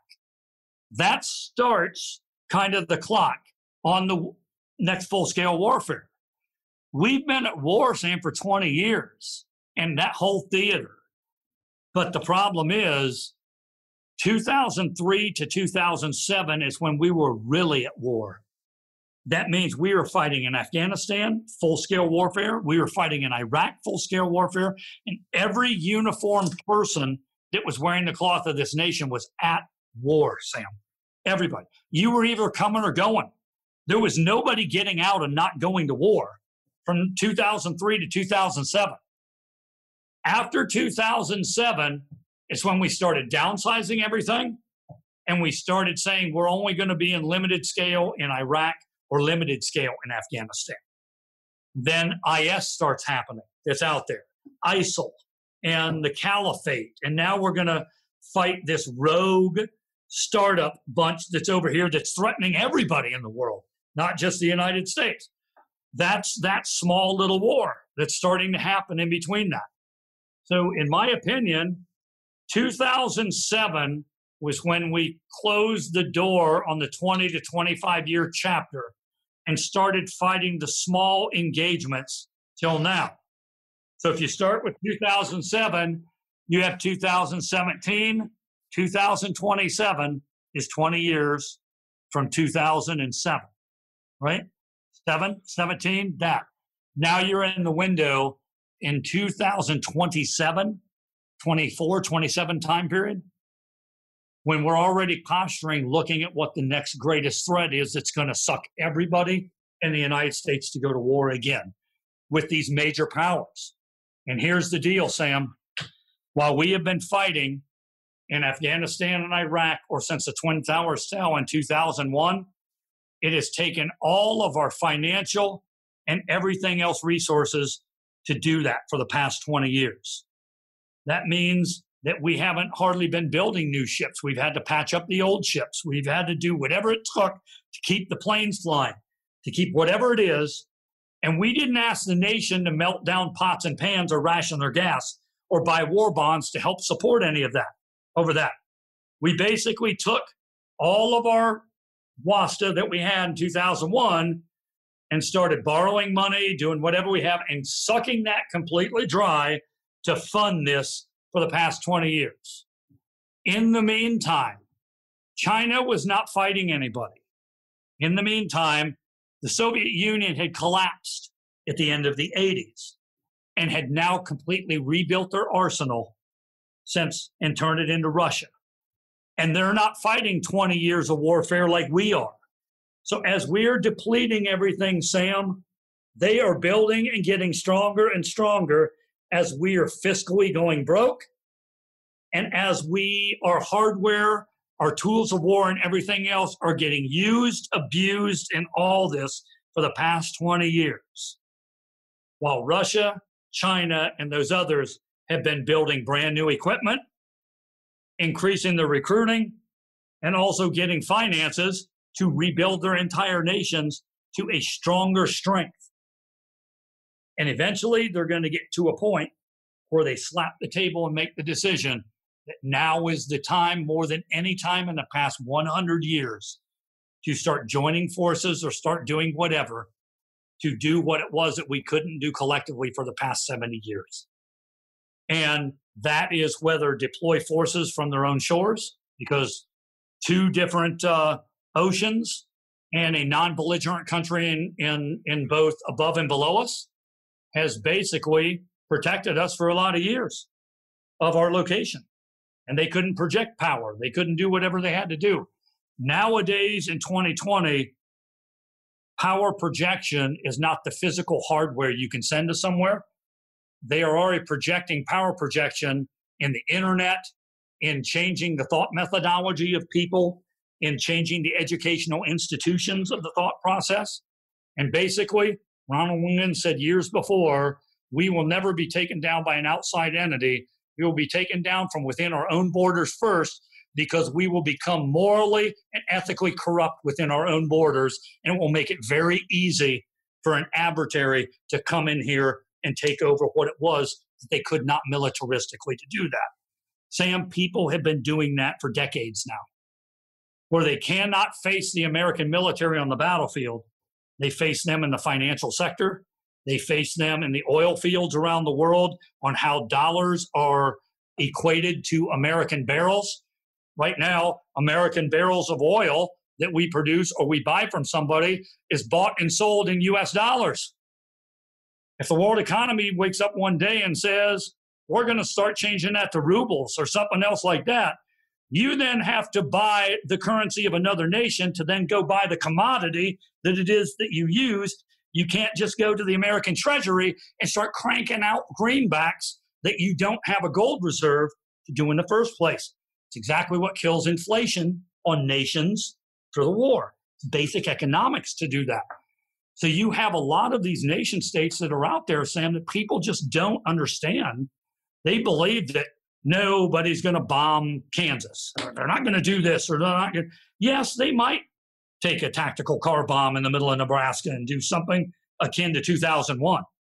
But if you study Sun Tzu and everything else, and thousands of years of methodology, it always starts with what can we do to disrupt somebody before we ever have to put one of our people there to actually put them in harm's way. This is methodology that goes on thousands of years of principle. Why send a human being where I can send an arrow?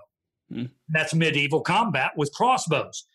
Scaling ladders, that was great until somebody started pulling boiling pots of oil down scaling ladders. And then that changes your methodology but it's always humans having to combat humans in a military sense.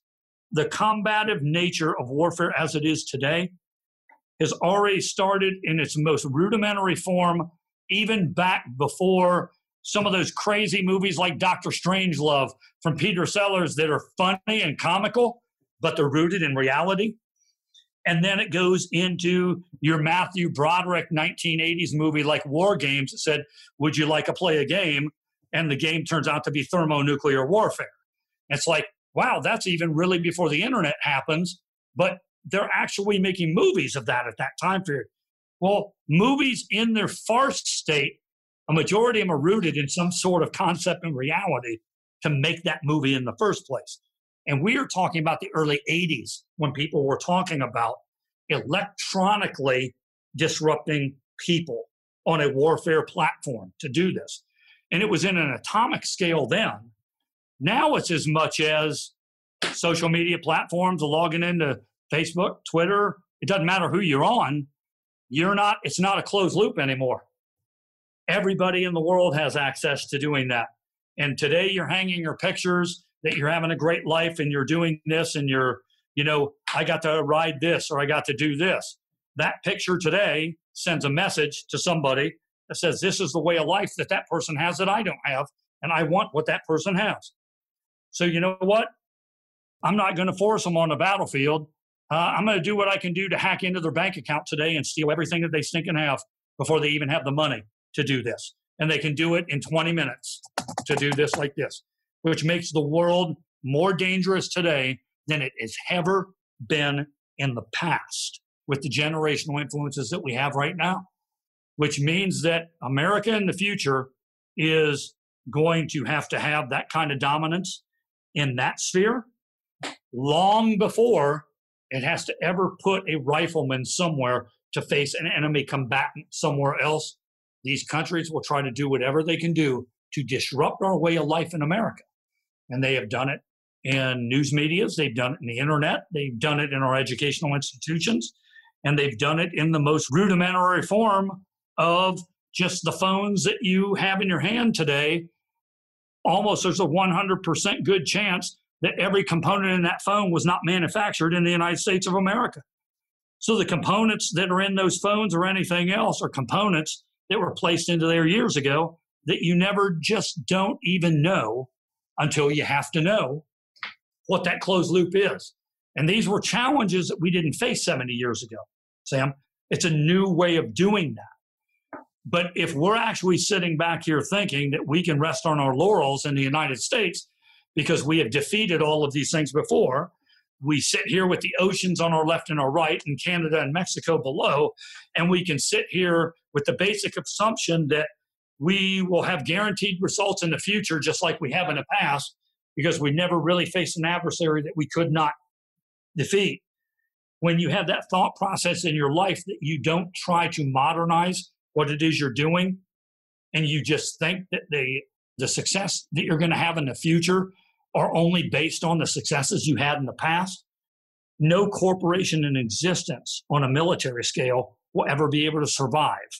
If Henry Ford was still producing Model Ts today because they were just such a success, but somebody walked into the factory and said, three years from now, the Americans are not going to want to buy Model Ts. They're going to want to have this. They want more engine power. They want to do that. And the greatest thing of America that truly tells me, Sam, that it's still going to work the way it is, is when Americans have had their back to the wall and Americans had had to be asked to melt down their pans. Women had to be asked to give up their hosiery to make parachutes for people on June 6, 1944, so that the men could have parachute material rather than women have stockings here in America. The American people, when called upon through history, will bond together to defeat any adversary that is ever trying to change our way of life to do that. And these things that we have going on today, where people say it's another civil war, you know, if this doesn't happen in this election, then this is going to happen that's over here. Don't discount the people that are somewhere in between those two at the time that they need to actually wind up and quell and say, you know what, smoother heads here are going to prevail because we have bigger things to worry about right now. Don't let somebody do this to us. In other words, do not let us do this to ourselves. If I have to do somebody or I have to face an enemy combatant mano a mano, or my grandson has to down the road, let them face the enemy combatant mano a mano. But don't take away their tools, skills, heart, discipline, desire, motivation now in building for that next 20 to 25 year fight that I know is going to happen. And it's going to have to be their generation that does that. Because how we build them now, Sam, and how we build them for the past 250 years is going to be the same way we need to build them for the next 25 years to have that heart, discipline, desire, and motivation to still carry the day, regardless of what you said were distractors along the way, or what I said were outliers that people had the battle that America is going to have to fight in 25 to 30 years is going to be the greatest battle that America has had to fight. It's not going to be World War II. It's not going to be that. It's going to be the greatest battle that everybody could not have foreseen. But we have to prepare both militaristically, mentally, morally, physically to be able to shoulder whatever that is, Sam. And to also say this, and the last thing I can probably say on that is I grew up you never badmouth the home team. You don't have to even what that is. That's your hometown. Uh, I got people who are from different ways of life that they uh, that they're from Ohio, but you know they're Michigan fans or they're anything else like that. Nobody's dying on the football field, but a few years ago, we had people in the country music industry, Sam, that were some were making very pro-American sounds, and other ones who were very popular were making very anti-American. And the funny thing is, country music, hearing of that, has never really been an anti American statement to do that. So when you go out and you start doing things that's counter to what that culture is, you cannot then go back in and claim a victim of why things bad are happening to you because you want to get the narrative of a certain way of life that, that you were doing. But you should have probably never trudged down the way of life in the first place because if American troops are on foreign shores and we have to deploy those troops that are there, you may not want to be one of them. Somebody's got to do that. And they are the home team. And they are still the ones that project power to try to free the oppressed that are out there. Do we have some bad actors, Sam? Yes, we do. That's not the whole U.S. Army as a whole. That's one guy that did something, the U.S. Army. So it doesn't mean you layer that that one person did this and that means a million other ones think like that person. No, they don't. That's ludicrous. But when they go and they mount up and you have to put them on planes to go protect your homeland, protect things like that, you don't badmouth the home team, man. You always side with the home team. You don't go and stand in front of a hospital in Los Angeles and scream that I hope those cops die. You, you might not want to believe in, you don't want to be a police officer. I get it. You may have something in your life that happened to you personally that you have something against police. But there are millions of other stories out there that worked out good for people showing up at the last minute before someone was killed, before something like this. But a majority of people who have their faculties about them, regardless of where they come from, if that is proven to be an undoctored thing, because we know in day and age you can doctor and you can overwrite people's speech, you can make, if that is proven that the average person that believes in humanity, regardless of what side of the fence they fall on, Sam, believes those actions to be abhorrent, that anybody would say that towards another human being in the first place, regardless of what that individual had, had done.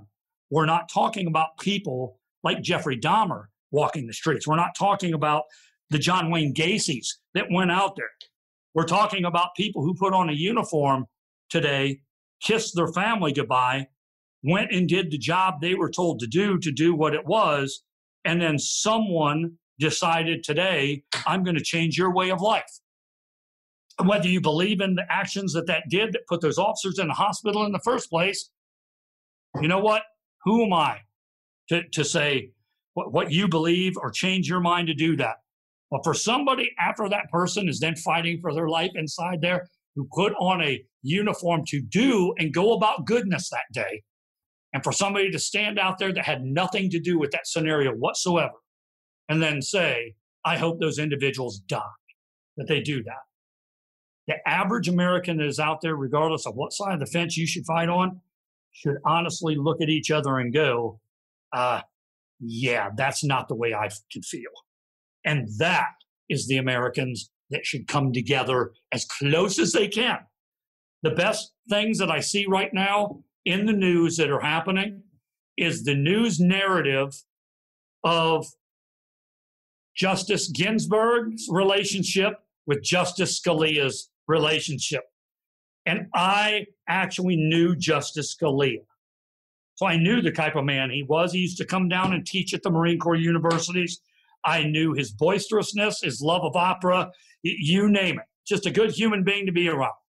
And for the narratives to say no two different human beings have existed together than those two views on a lot of things, but on every given day, the respect they had for each other and the genuine love they had for each other as counterpoints and everything else is truly the model that our founders were discussing up front that said dissident values can go back. I don't have to believe in everything you believe in. You don't have to believe in everything that I believe in. Uh, and we have a system that does this. But you know what I do believe in? I want to see the goodness in your family, Sam. And I want to see your, your spouse, anybody else succeed today. And I want them to have that opportunities. And what Justice Scalia and Ruth Bader Ginsburg were saying were they dedicated their lives to this thing that basically said that the balance of what a Supreme Court was is rooted in different opinions at the highest level of the court. So when these things do come up, you do not have the one sided view or another side of view. You can actually, people who respect each other and are true friends in life can still sit there when it's their job to go, I don't agree with what you're saying today. And we're not going to make that decision today until you sway me to whatever. I think it's a beautiful narrative that is getting hidden right now.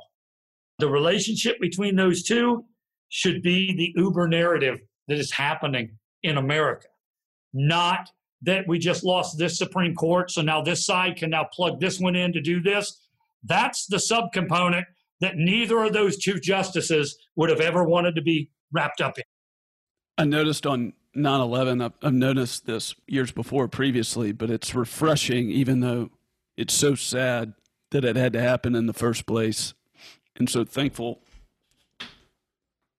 for our troops, our soldiers, even the people today, first responders on that day, the sacrifices, even the people that are heroes that weren't even a first responder or, or not in armed service. But it's like one of the few days of the year where people feel united and they're posting pictures. And even though it's it's tragedy and it's sad, but it, it's that unity that I feel like you're describing. And it's it just feels like that one day is a day where people are grateful and thankful. I'm curious is it almost an impossibility, do you think, as a society and a culture to have gratitude, to have thankfulness for our soldiers, the men and women that have sacrificed their life, given up everything to protect us? Are we almost unable to really have that gratitude and live in harmony as a nation unless we have a war every 25, 30 years, as you said? Would we always just gravitate towards a place of self centeredness, manipulation, unless we didn't have that, like you've talked about, where we have to come together, we have to experience humility, where we have to sacrifice, and where people that go that don't want to do what they're doing, but they believe in the higher purpose and in the calling of it, that they give up everything to go do it. Do you feel like does is that kind of like a something that kind of levels the playing field periodically throughout our country's history that that produces that? And Sam, I think it, it levels the playing field in life in general, regardless of America or anywhere else but if you really look back in your own life, you know, you and I have never met that were on there, right? This is the first time we ever really, other than a couple of email exchanges, had a discussion. But what you can look back on your own life or anybody's life is the things that you honestly can look back in your own life that you cherish the most were not normally the things that were given to you without having been earned by hardship in your own life. It's whether it's your college degree, you had to put in the hours, you had to earn this. It's that Eagle Globe Anchor for Marines. It wasn't just given to them, they had to earn it. And they had to freeze and they had to do nasty things along the way in order to do that. The reunions that you have in life with people that you meet up and you intersect with in life are not normally the people that you just had a great night out on the town watching a ball game in San Diego it's normally somebody that you experienced something that you went through your life with 20 years ago that really ingratiated you to each other. That said, no matter where we're at on our path in life, we're always going to care, we're always going to look out for each other. And I do believe hardships in life are and, and traumatic things are what do that. It's what weave the context of the nation. But no, that is not the main catalyst that says we have to continue to live like that in order to exist. We don't actually constantly have to exist in a state of perpetual chaos in order to do this. When I went back last week to bury a Marine in his hometown of Richmond, Indiana, after 77 years of being gone, I took a young lady with me that's one of our scientists. And she's never served in the military. She's 27. And the night before we were going to do the wake, it was really close to where I grew up as a young man. So I had committed to speaking to the high school football team in that town. And I just told them, don't tell anybody I'm coming home. I'll just roll in there really quick, speak to everybody because if people know I'm in town, then I want to have dinner over here. They want to, no, don't tell nobody. And the coach said, okay. And I had her ride along. It was about an hour north of Dayton, Ohio. And we met in the locker room of a high school football team. And as you went back and started, Sam, this is not a high school football team that is from a major city. A majority of these kids are never going to go on into college to play football that are there. They just enjoy each other's company. They enjoy playing football and they enjoy representing that small little town we're all from. I got asked to come up there, Sam, because they usually do like a veterans event, and COVID was preventing that this year. So they had told me, what we'd like you to do is record something, Justin, from Virginia, and we'll just play it for the football team and motivate them before they go out that night. And I said, Coach, what are you doing this for? And he told me. And why are you, I asked him, why are you the coach of that team? You're not from Columbus Grove, Ohio. Why does this matter to you? What is this? What is this? And I let him talk for 20 minutes on that, explain to me how he came up with this and what he'd like to do. And the VFW just bought all the jerseys for those kids. And all those kids are going to be camouflage jerseys for the first time. Hmm. and then normally that high school does not allow it's almost like notre dame everywhere else you don't get to put the name your name on the back of a jersey because you represent something bigger right and when i was a kid that's because you didn't get to keep those jerseys because the school could only support so many and you had to give it to somebody else next year. Your name couldn't go on it. So i looked at these kids sitting in these seats sam and that young lady was sitting with me. And she uh, sat there and I, I gave a speech. And what the coach actually did was he had every single high school football player stand up and tell everybody what was the name that was on the back of their jersey because they allowed them to put a name on the back of their jersey. And why did you put that name on the back of the jersey? And who are you playing tomorrow for? And it wasn't allowed to be you, to be somebody else one by one by one by one, Sam. They went around that from freshmen to seniors. And a lot of those names were kids I went to high school with. And I knew their parents now, and now these are their kids. They stood up and said, I'm playing for my grandfather, who was in the United States Army for two years from 1966 to 1968. And they'd show the name on the back of their jersey. And then they'd sit down. The next one stand up. I'm playing for my cousin who was a U.S. Marine in Sanh. He'd stand up. The next one would stand up. Every single one of them stood up, all 54. Sam, not a single one of them said, I'm standing up and playing for somebody else because I don't have somebody who has ever served in the military in my family. And it didn't hit me. It really didn't. Then the coaches went and they said who they're playing for. And there is a coach that is on that team that was almost in his 80s against this young coach that's standing up here. And that coach is now the assistant coach to the head coach who used to be a player when that guy was his coach. And now that he's the head football coach who taught him how to play football, he went and brought him back to be an assistant coach on the team to advise him on how to help this. And that coach stood up and said, my father was at the Battle of the Bulge. Wow. Okay. And everybody in that thing had someone in the military, and it tied it together with this older coach who took it all the way back to World War II that fought. And on our way back driving to Dayton, I could tell that young lady was changed. And she was sitting to me. I said, So what's on your mind? And she goes, did you see that every kid that stood up, every single one of them had somebody that had worn the uniform of the nation that was an immediate family member, brother, sister, uncle, grandfather, parent, not my fifth cousin's best friend's roommate used to be in something. Every single one of those kids had somebody in the past 70 years that fought for this nation. And when I got up and talked to them, Sam, I took them and introduced them to the people in their own families they never knew existed before that from my generation because they're all buried in the graveyard on the outside of town with veterans' headstones that told me they fought in World War One, Spanish American, the Civil War, and we even have a Revolutionary War soldier buried on the outside of that town that still has the name of a kid that's wearing on a jersey that's in there. And none of those kids knew that. Their timeline was only as far as their family. So I got to come back in to be the connecting file for 250 years to show them how far back that town, even before they were incorporated, people left that town to defend this nation. And then tie it in, Sam, is that is one 2,000 person town in America that is hundreds of thousands of little towns just like that in America that people don't know.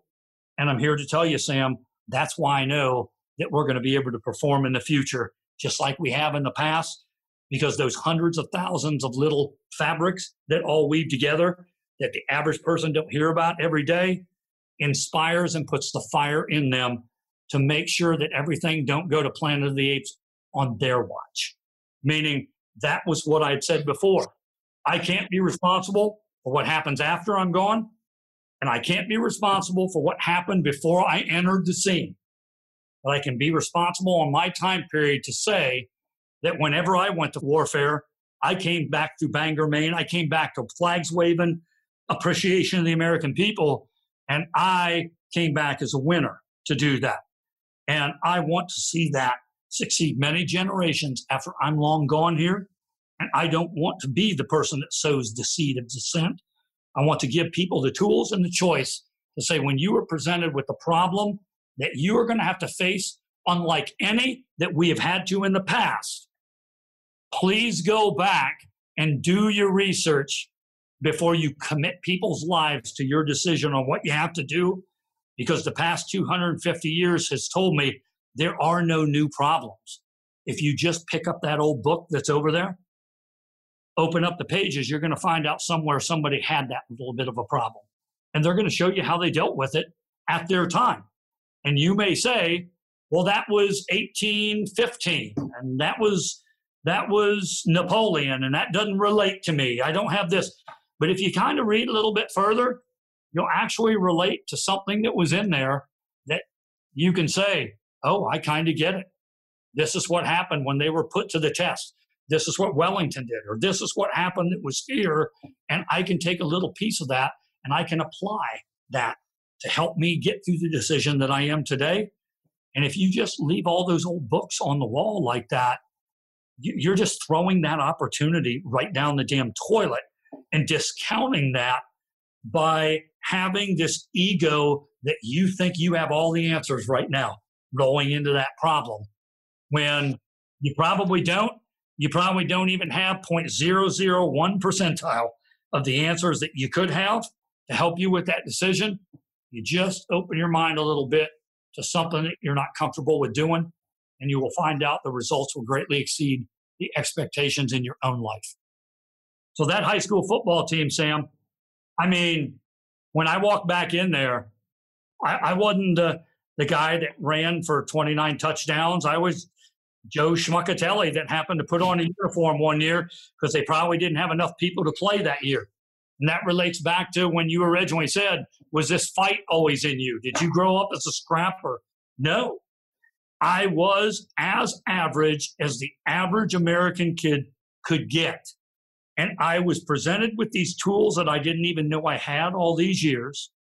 And then along my timeline, I was presented with opportunities to reach back and use the tools that I didn't even know I had to apply at the time that I needed it to now be on the backside of surviving every bit of that, Sam, to be able to look in the mirror every day and say, what can I do now to help somebody else out to make sure that they get that one tool that they may need when I'm not here? When you talked about not throwing the baby out with the bathwater at a lot of different points of our conversation, could you talk about in your career, in your life, where that started to really click with you. Even to today, the application of it. I've heard you talk about the equality of all humans, all men and women. I've heard you talk about doesn't matter the color of your skin. I've heard you talk about it doesn't matter how much money you have to your name. You've kind of blown all that up. I've heard you talk about just serving and doing the best you can with where you're at and what you're connected to. So How did you learn how to respect the foundation, the systems, et cetera, that you've been involved with, but then also try to make changes or speak up for the greater good? But how did you learn how to also kind of respect the foundation that you've referenced? Uh, I learned it growing up as we've resonated, uh, whether it was in the church, whether it was reinforced out of the pulpit, whether it was reinforced by some teachers along the way, whether it was certainly reinforced by my neighbors that lived uh, on the left and right and all down our street. And then when I went in the Marines, Sam, some of these same things, like I told you about, you know, it wasn't because I was going to be a great football player. I had to put the uniform on so the team would be allowed to play. And we kind of joked up there, and I asked them, "How many of you actually play in the band today? These football, these hard football players." Not a single person raised their hand. And I said, "Wow, that's changed after 30 years." Because we used to have to play two quarters, and then I took my helmet off, and then we had to pick up instruments, go march the halftime show, and then come back for the third and fourth quarter, take our instruments off, and play in the band. So you knew that you had to go be part of something else in order for somebody else to be able to be able to do what it is that they were going to do. So that was the town. So flash forward the Marines. Good enough was never good enough with the Marines. We used to have a thing in there that said a minimum standard or a requirement is not the goal, which means is that's not what you aspire to do is just meet the minimum standard. You aspire to exceed the minimum standard. The minimum standard only gets you in the door, the qualifications. So if we would be on the pull up bar, Sam, and let's just say maximum for your score today was 20. You did 20 pull ups, you get 100 points that's on there. In your head, you're sitting here like, I got to get to 20 so I can get my 100 points and then I can get off the bar. I met the goal that was here. The best thing and the best units I was ever in, especially when I was a drill instructor later too, was 20 was the goal you were going for. That wasn't what you could do. So even if I was a smartass and got on that pull up bar and ripped them out and I got to 20, if I just jumped off that bar, I got my ass handed to me. In other words, Sam, you get off that bar when we tell you to get off that bar. You're done when we tell you you are done. You keep pushing. In my head, I'm like, but I'm not getting any more points for this. But they're saying you're not going to have that mentality to where you just think good enough is good enough and I'm done. We're going to show you you can always do more. In the reconnaissance community, it was always, how far are we going to go today? We'll let you know. because we don't want to tell you 11 miles, 12 miles, or 13 because you're wargaming that in your head already you can psychologically get to that next thing. Basically, a lot of times we'll tell you we're going 13 miles, and then when you see the 13 mile marker pass you, now we're going to see if you give up or quit when we keep walking and going, because you can watch people change when that happens. You can walk and walk past the mile marker and go like, "Hey, 13 was back there. Can, can, we're done, right?" And it's like, "No, we're not done." Well, when are we going to stop? Whenever we tell you we're going to stop. And the leaders would look at you to know your capabilities so they didn't hurt you or something. But what it always taught you, Sam, was you can always do more. You can always put out more than your mind actually believes you can do. So it wasn't so much that if we would throw 20 miles out there, it wasn't so much that I needed you to do 20 miles that day. You may have only been able to do 17. But when I look back, you were on your hands and knees still crawling. And then you get water, you go a little bit more, and then you'd look back and you'd still see them crawling on the pavement to where you go, you're done. Get out of here. Meaning you're done. Go back to the truck, get hydrated, get the medic, take care of whatever. You knew their capabilities and capacities. You pushed them a little bit more because also for their own psyche, they never quit. I was told by somebody else to stop today. I was told that I can't go to that 20 yard mark. Or even the more beautiful thing, is you would let them go as far as they could go on their own. And then when they couldn't go any farther, you would see somebody else walk up and say, Sergeant Major, I got him. You go back up there and, and get with everybody else. I got. And then when you didn't think, Sam, that that guy was ever going to get to the 20 mile point, you're already finished. You're done. You're walking past. And you see another two Marines walking with that Marine, giving them water, doing whatever, and getting them across the finish line and getting them to a point where they never physically or mentally thought that they could do there. Because the end result was, Marine, we need you. Meaning, it's going to be a harder job for me today if you're not here. Meaning, I have to now do the work of two people. So you are not a throwaway commodity. If you're not here, I have to work twice as hard. So let me do today whatever I can do to build you up and help working to get you to something rather than just say, you can't hack it right now, get the hell out of here. Because after they hacked it and they passed being that person in the first place, you know they have it in them. Mm.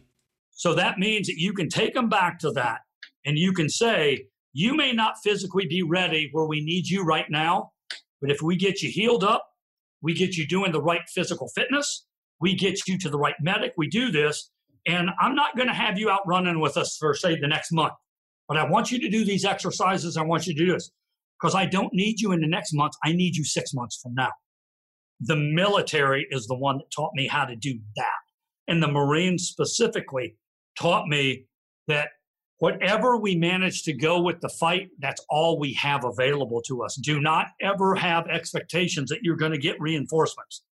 You go to war with the team you have, not the team you want to have. So when you do that, you start looking at the people on the left and right to make sure you can do whatever you can do to make up for whatever deficiencies they have to make sure that the line is strong all the way across. Because even if you think that you're the most shit hot person out there, Sam, somebody else can run you in the dirt. So you need everybody that's there. And in of the fact, they then inspire you to overcome your deficiencies to push yourself even harder than what you can do because you won't ever quit on them. When somebody, when a superior, a coach would assess your capacity, try to push you above that capacity, and keep letting you experience things that you didn't think that you had the potential to do, was anybody just ever a straight up ass to you? And I know the answer to that question, but my point is could people do that effectively while being an ass and not caring about the person themselves or are you just mentally tough enough or other people mentally tough enough to where you didn't almost discern the difference between somebody that was just an ass and pushing you versus somebody that you knew they really cared about you and you wanted to give them, give them all you got no you actually have a, a compartmentalized question with that is uh, of course somebody can be an ass and get the best out of somebody it's not making me want to give you the best because you're an ass sometimes it is sometimes it's you're telling somebody you ain't got no more gas. You're a quitter. You're going to do that. And you know that person ain't. And it's just driving them to not quit. I'm not, you know, the end result is I still have to have production. I still have to produce something here. Got to do that. You can't just be everybody's friend. The, the Marine Corps drill instructor is the best example of what your question is. I'm not there to be a friend of any of those 90 kids. I'm not there to find out about you know, who your grandmother was to get you motivated about something here. I'm there to see if you have what it takes to be a U.S. Marine. And I'm there to present you with these possibilities to get you over these hurdles and also give you what you can do. And a lot of times I'm going to give that in a manner that you are not going to appreciate whatsoever each and every given day that you reside with me. Because it's going to be screaming, it's going to be yelling. You can never do anything right today even though you're doing something right today, I'm damn sure not going to tell you you're doing something right because it'll give you this comfort level that you're not going to challenge yourself the next day. So you want them there at the rack questioning themselves at night, do I want to do this? And then you want to make sure that you know who they are enough to know the keys to motivate them where they don't quit that are here. But you also have these indicators as a coach. You have it in life, Sam, that you can't save everybody like that. There, there are certain people at certain points in life that only have the tools that exist at that point in life. And you may not have the time to take them to get it. That doesn't mean they don't have it in them. It just means that in your toolbox that day, you can't do what it takes to get them there.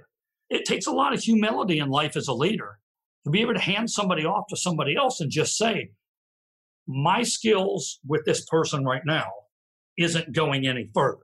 They're peaked out. That's not to say that person's peaked out. They're only peaked out with the way that they're learning from you. But if you do what you said, care, you don't want to put so much into this at the expense of these other ones, okay? Because they're just as important. I don't have the tools to do what I have to do with you. But I do know somebody that can.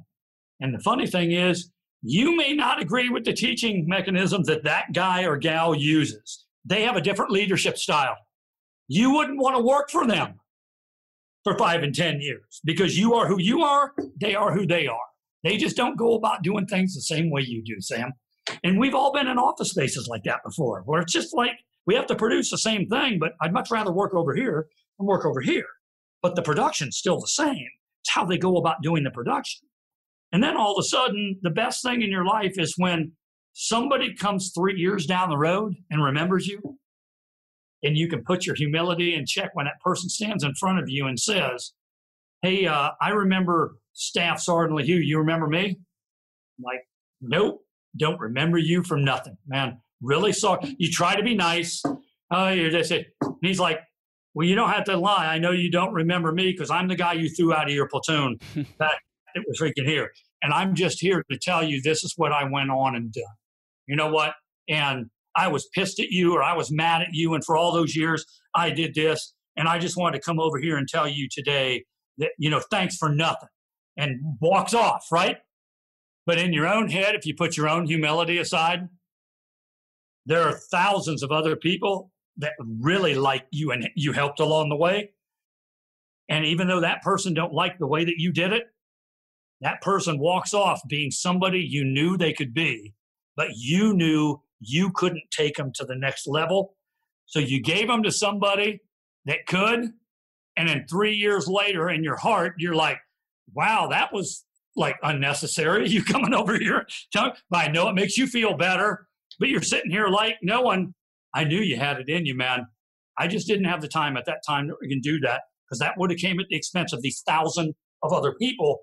And I'm really glad that it worked out for you. They're not going to want to hear that from you. But when you walk away, you can say, at that time period, at this place in my life, I did the best I could do with the tools that I had. It wasn't always going to work out to be all puppies and kittens in the end with everybody. And a lot of times, who you were when you were 25 years old dealing with people when you were a leader, Sam, is, is not who you were when you were 43 years old dealing with the same amount of problems that were there. You approached it in a different way. And I've just found out your original question of doing that, that in life, the more you get those rungs underneath your belt or on the tree, it gives you that more perspective to do it. But if you were doing it for the right reasons when you were 27, you don't get pissed off when that guy walked away going like, thanks for nothing. You really say that I'm glad it worked out for you. I'm just glad it, it couldn't have been done in a different way. And then if your buddy's still alive, I mean, as we all get older, that's one of the bigger things. Each day you wake up and hope your hope your friends are still out there somewhere. You actually send them a note and say, "This happened to me today. I ain't sent you a Christmas card in 20 years or anything else, but now we're on Facebook or whatever like that. Hey, man, whatever you said to that kid after I gave him to you, it worked out for that kid, and and thanks for doing that. Uh, and in the greater context in life, I believe you get these intersections like that, Sam, that you don't have to understand at that period to have all the answers. But in the end, you just basically don't do things with a nefarious purpose. Don't go out to physically hurt somebody. Don't go out to do somebody. I don't have to love you to do that, but I do want to see the goodness happen in you. But I'm also not going to be tolerant if when we gave you those tools and I found out that you went on to a career of robbing liquor stores and raping little old ladies down the road, no, that doesn't mean that that we're we're buddies. That means that why was it you ended up like that? Because I wasn't the one that taught you that way. So I want to make sure it is is how did you become that? And then you find out because I've had those conversations. in prisons with people to go like, this wasn't who I thought you were. And you would hear the kids say, sorry, man, this had nothing to do with you and what you taught. Those were some of the best years of my life to do this. And then after I got out of the Marine Corps and went back out into society, this is what I found. Mm-hmm. And I reverted back to these old ways and I did this. And I'm sitting here in prison with a guy in an orange jumpsuit still going. I don't agree with what you did. I didn't teach you to do that. But, you know, feel free to send me a letter every now and then and let me know, you know, how life is changing for you because you're supposed to be on parole in three years to do this. And I have a weird feeling that you're going to ask me to speak to your parole board to testify on your good character when you used to be really good the U.S. Marine. But also understand is I'm going to tell the truth. And I'm going to say, this is what you were at this period. I can't be responsible for what happened the past eight years of your life after that. That's up for the parole board.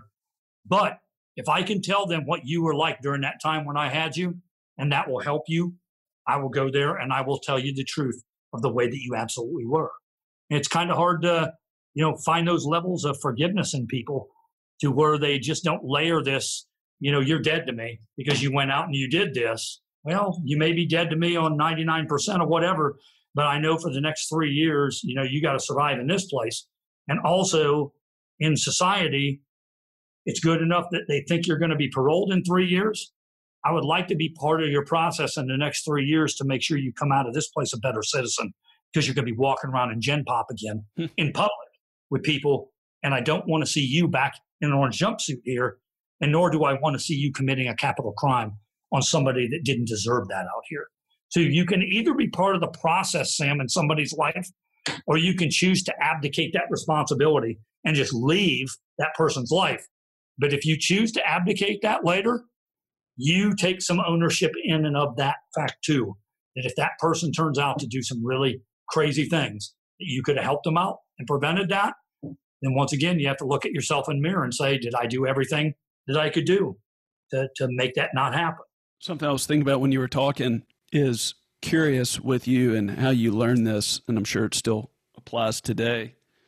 But getting put through the Marine Corps and the system itself, hearing your commitment, your drive to be a Marine, was there a point earlier on as you were being given more and more leadership opportunities, being given more responsibilities, when you would face other Marines, they're jacking up the system or they're not doing what's right but you believe in the foundation itself. You believe in the overall value. And so when you know why you're there and what you're trying to do and what you believe the good is that you're trying to be a part of, how do you kind of handle the bad apples along the way that are screwing it up? They're not going to screw it up completely, but they're messing it up. How have you learned how to navigate that and just approach that as you've seen that? sometime I, I, can tell you one in a very extreme form. It's it's interesting because we didn't talk about this in the context of like asking questions or anything. Is I had a young Marine when I was in Hawaii that was a it was a, a young leader, and this is about an E four on the level of E nine. So he's way down here on his first leadership thing. He was a great individual. The problem was he was a raging alcoholic. It was on and as long as he was in the training environment in the field where he was away from alcohol, you could count on him for anything. When he was left to his own devices back in the rear, he could not stay out of trouble. And the problem with that was no matter how many times you invest in him, how many times you, we're going to get you alcohol rehab, we're going to help you, we're going to do all those things we talked about before, not throwing them out. We're, there's, there's levels. So you're here. Now we're going to get you here. Okay, you relapse from that one. Now we're going to get you here because I need you back here. And you constantly did this. In and of the disciplinary pipeline, he's constantly going back and forth, losing rank, but he's good enough to gain the rank back in between. And most people don't. Most people, they're thrown away then. This kid's getting this back. And one of his more senior leaders came to me with the same dilemma. And he said, I'm really worried about him and we've peaked out with like what we can help him with and we can do this and he said exactly this my biggest worry is if he doesn't have the marine corps he's going to be dead within a year and i said why do you say that And he said, because in the civilian sector, he will never get the chances and the opportunity that we gave him here to succeed and fail, succeed and fail, succeed and fail, succeed again. What's wrong with you? Get because he had these skills you need. And I said, You're wrong. And said, You will in the civilian sector. Because he if he attributes to a bottom line, sometimes people turn a blind eye to a lot of that other stuff. Eventually it will get their organization in trouble, but they do it. And I said, in our context, though, we can't give him another chance. And I said, very, it's very bad you're bringing this here to me today because what we were making was this recommendation on whether to keep him in or have them discharged from the military. And I said this there is a large preponderance that this individual is not going to be there when we need him on the next deployment. And I need that skill deployed. If we keep him and give him another chance and he milks it along and then he punts it in the stand the week before we deploy, we're really going to have a problem because we cannot replace him. If we cut our losses now, we can get somebody in here to start training them that is more, they're not as competent, but they don't have all this other baggage that's over here that they've kind of neglected with all these chances we've given them. They still have done this.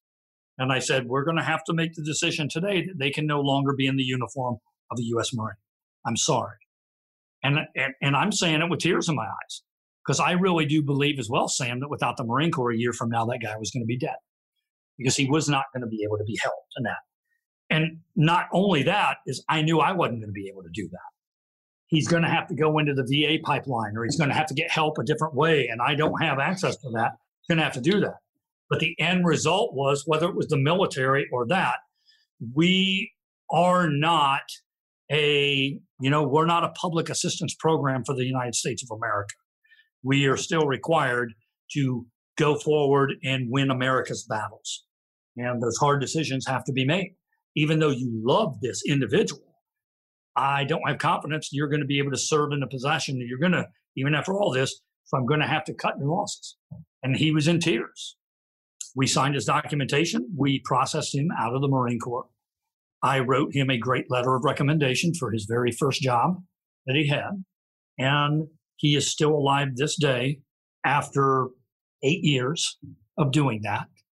I have wrote three letters of job recommendations after that when he keeps coming back and I'm changed a job, I've done this and I'm and I'm dry. But the best thing was was he said I always kept kicking that can down the road. So I always knew I had this to fall back on. Said the day that you said I didn't have this to fall back on anymore was an eye-opening experience for me. And now what am I going to do? And now I can either go out and do nothing and wind up in a coffin a year from now, or I can go out and make something. Because when you were talking the whole last three months of processing us out of the Marine Corps, our Major, you and the other Marine were talking to us each and every day. Have you got your college credits run? Did you sign up for this? Did you do? You didn't just throw me in the corner because I wasn't in a unit anymore. When you saw me walking down the street, you yelled, "Hey, how you doing?" It's good. Tomorrow's going to be a better day, man. And then he would, I would bring him over, Sam, and actually have him sit with his young replacement to help train this kid and say, I can't be here on this deployment for you, but you're going to be there with my friends. You better not screw this up, young man. And he would sit there and teach him all these things he had to do. And then he would sit there and go, Now don't be like me, and you're going to have a great career. And now you're hearing it. It's one thing to hear it from your sergeant major or something, it's another thing to hear it from a guy holding your job. That this kid has heard that this kid is a legend and can do his job better than anybody, but he can't be a Marine anymore. But yet, the sergeant major, this other sergeant major, the first sergeant, these upper level leaders, and then he's letting me come over and sit with him today to pick his brain to get more of an advanced education. And then he said, because I don't know you from anything, but you're going to be the one that deploys with my friends. And I can't be there to watch my friends. So he said, having you trained up, it's like a little piece of me being over there with them as well. And then he goes on afterwards. He has a green life and he basically reaches out to me all the time to say, I didn't quit. So, Major, you made me proud. Here's what it is. And I tell him all the time, you make me more proud than anything, man. You don't quit. One door closed, man. You saw it. And he said exactly this, as a lot of them say. It's how they were treated when they were let out the door in the business. They weren't just kicked. They wasn't here. You were a valued member. I'm sorry it worked out like this. Understand the company's stance or whatever that's here. I will help you transition into something that was here. And then more importantly, it's looking at somebody saying, if you ever need something in the future, just reach out. And if I can be in a position to do something, I will. To be able to lead somebody whose life is falling apart like that by the people who they are attributing their life falling apart to, to then years down the road say, they told me this, I'm going to cash in on that. And then you find out those same people are the ones that helped you get your jobs and everything else that was here. That's what you and I have been discussing about is it's not a cast off society because for the most part, nobody that I ever did not allow to stay in the Marines that I was ever talking to the last day in the Marines, these were not your rapists, thieves, and murderers. These were just your kids that made some bad decisions along the way. And somewhere in a higher level, they said, You don't qualify now because you have too many disciplinary marks on your record. We can't reenlist you or we can't do this. They wasn't the one committing these, like you said, these capital things. So they're going to have to go out in society now and they're going to have to be good. So why don't I give them something on a high note to do that? And then more important, um, when they're sitting in a bar talking to somebody or anybody else, and that kid is out there saying, I was I'm thinking about joining the Marines. This kid's now not going, don't do it, man. They'll just screw you. You do this. No. They have turned in to be my best recruiters in the Marine Corps over the years of going, it didn't work out for me or this, but you need the Marines. Go through, stay away from the booze, or they'll tell them something, and they will your best recruiter. And then they'll give me a call. Hey, Sergeant Major, I just talked to this kid that was out here. I think he'd make a great U.S. Marine. Hey, man, you doing okay? Yep, I'm doing okay. I'll do better if you actually get this kid in because he'll be 10 times better than my knucklehead ass ever was. and it's all how you treat these individuals. It really is. And those kids turn out to be great. Every single one of them has turned out to be great. Did you write them that recommendation before those three months, or did, is that something that you did after? I wrote him a letter of recommendation after we already knew how much trouble and how much everything, when he could no longer be a Marine anymore to do that. And I instantly knew the first thing the employer was going to come back and ask was, How was he? How was this? I wanted the full picture that was on there. And with every single employer of every job that he got a job for, that I had a chance to talk to that employer, I always told that employer, here is exactly why he left the Marine Corps. This is what you should look for or ask a few questions in your job interview. That way I'm not padding the fence. Maybe he doesn't know I'm letting the employer know to ask these couple of questions because if the employer is calling me they have interest in him in the first place. And I'm going to make sure my name's on him. So I want to make sure you're not lying out there or doing something. I'm going to let the employer know that this was here. I'm going to let this tell the employer this is what we did. And what position are you looking at that person to fill for your company? And then he tells you what that is, or she tells you what that is. And then nine times out of 10, you're like, ask him these three questions. And if the end of that three questions, you still get a good feeling in your gut that they can be of great importance to you, then you would be very sorry to let that young man walk out the door. And you can be in a position to give them the chance that they were looking for. And it's not a life and death situation. It might be, you know, selling insurance. It might be something that's like that. But you find out when you do that for people and that trust level is there too, you actually find out that the corporation calls back or something else and says, we called him back in after that. We asked him those three questions we were very impressed with the answers that he gave to those three questions. And he told us he was having some real problems that were inside of there. And he did this. In other words, he's an employee who's not going to lie to you. Very truthful. And in today's day and age with the internet, that's hard to find because you can find anything out there to do that. And then nine times out of 10, you know what? We're going to take a chance on that kid. Thank you for that recommendation. And you find out rest is history after that.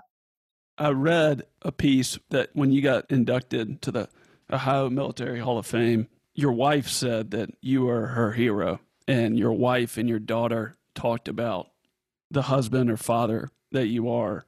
And when you read about your life and responsibilities, deployments, all the stories of you putting your life in harm's way, it just resonated very deeply. Just that your wife would say that you were her hero and you talked about putting family first. So I'm curious, how did that happen? How can that be said of you? How can you prioritize your wife, love her, love your daughter when you've lived the life that you have and when you're also traveling all over the world and you're you're very involved in people's lives, you're very connected to your fellow Marines, you're connected to people that are not Marines. How have you been able to believe that and live by that?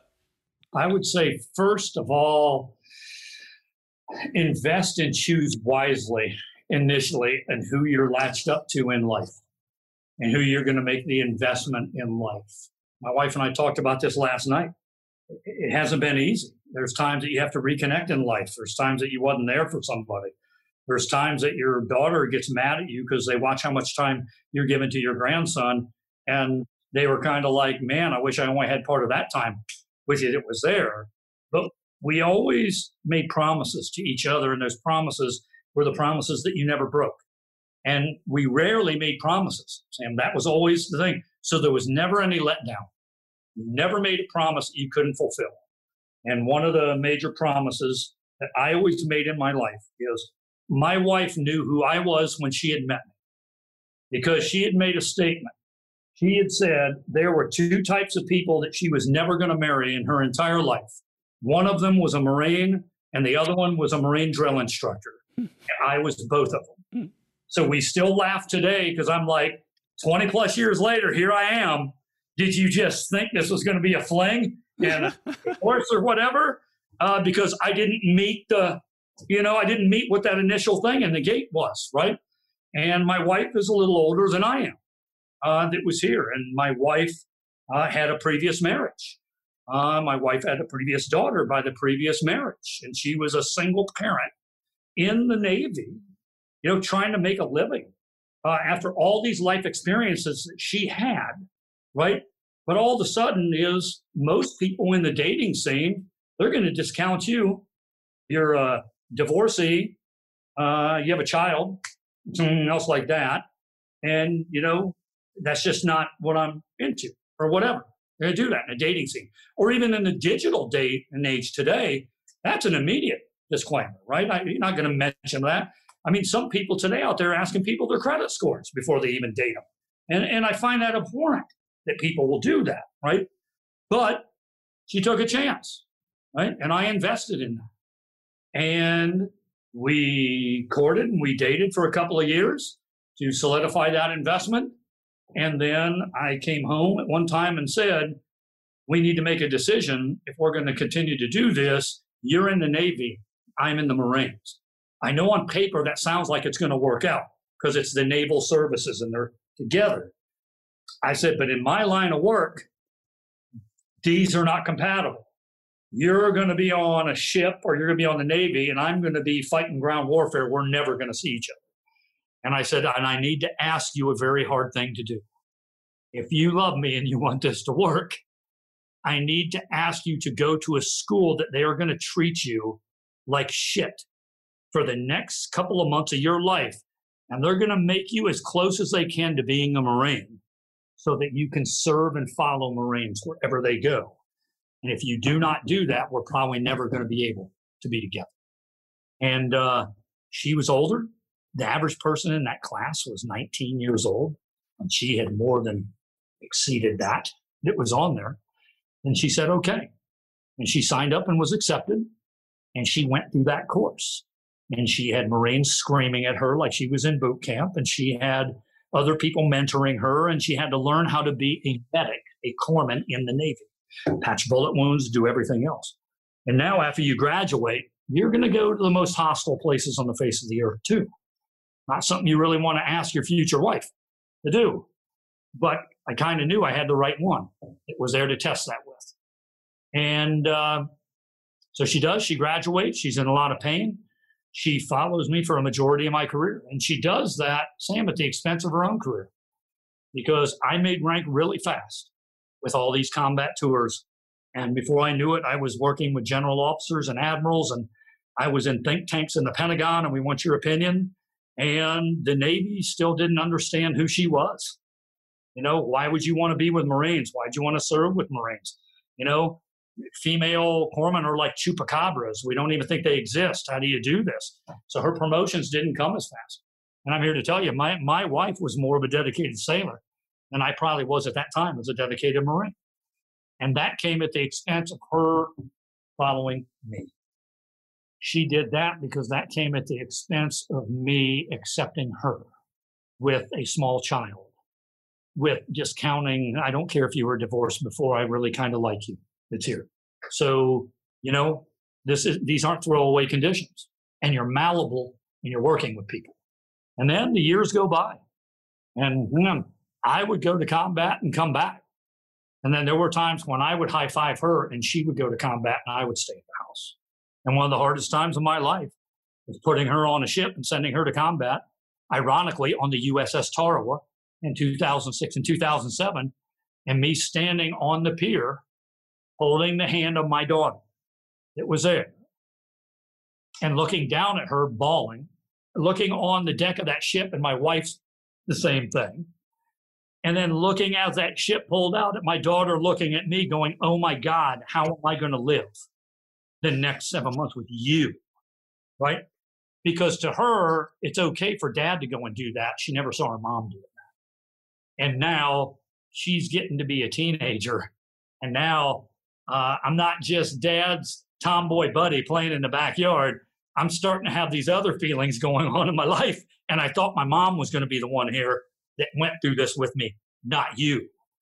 And then you go through all that as a family unit. And I think when you do that, reminders of that helps get you through the bad times and the accepting factor of the times you're away or the times somebody else is away. But the third thing of the three that I told you, the first two that were on there, was I promised that one that I I would never move my daughter and give her her high school all four years in the same high school because a lot of my friends didn't have the opportunity to do that with their kids. They would stay for freshman, junior, sophomore, or freshman, sophomore, and junior, and have to move their senior year. They didn't even know the people they were graduating with, and now that's the reunion they're going to have for the rest of their life. I made a promise and I told my daughter, You will graduate from the same high school I put you in. Whatever we have to do, we will make that happen. Sometimes that was me going and living somewhere else for a year overseas so the family would not move and they would say that. Sometimes that was mom going for that time with me and her staying there and doing that, right? And the other one was always telling my family when I didn't even think they believed it. Because it's kind of hard to look your family in the face and you're spending more time doing this than you are with them, but they're hearing you say that you care about them, but you're not showing it through your actions. In the military, it's really hard to show that with your action because you're pulled away so much. And as you get to be a first sergeant and a sergeant major, you're pulled away with a lot of just how you and I are talking to each other. You sit down with Marines that day to help them out, and then the time's gone. And you were supposed to be home for dinner at six, and you look at the clock at seven. You're like, oh my God, I'm the worst dad in the world now. I missed this, I missed this. They're never going to know why you stayed at work that late because they didn't see what you were doing with that person. All they see is you were supposed to be here an hour ago and you wasn't. And more importantly, is you didn't even have the courtesy to call. You wasn't coming here, and that used to really hurt. And one time, my, my wife said, "You know, I think we can teach old dog new tricks. So you know what we're going to do now? I'm not going to ask anything of you to be here at this time." She said, "All I'm asking you to do is if you're not going to be home by six o'clock every night, just call us. I don't even care what you're doing. Just say you're not going to be here." So we can go about making plans to do whatever and it's not disruptive. And then she said, but understand when you do that, if you do not call us by six o'clock and you come in that door, I don't care if it's 601, if you late that, you better have a wad of cash in your hand because it's going to cost you every it's going to cost you twenty dollars hard cash for every ten minutes that you're late coming in the house. And she goes, "We both have the same bank account, so you're not just going to say, well, it's already in there." Go, no, you're going to go to the ATM and take up your time.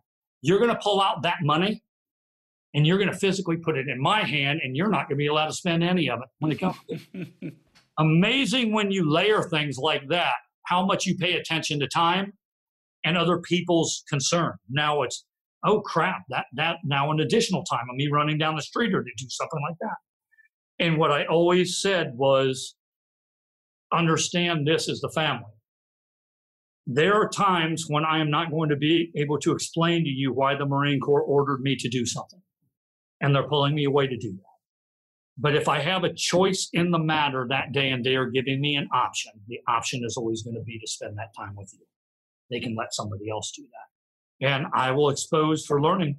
Sam, a lot of times you believe, sometimes you don't buy into your own BS of what you're doing because there were times, and I told my wife on all those combat deployments, so and so's husband next door wasn't doing all those combat deployments.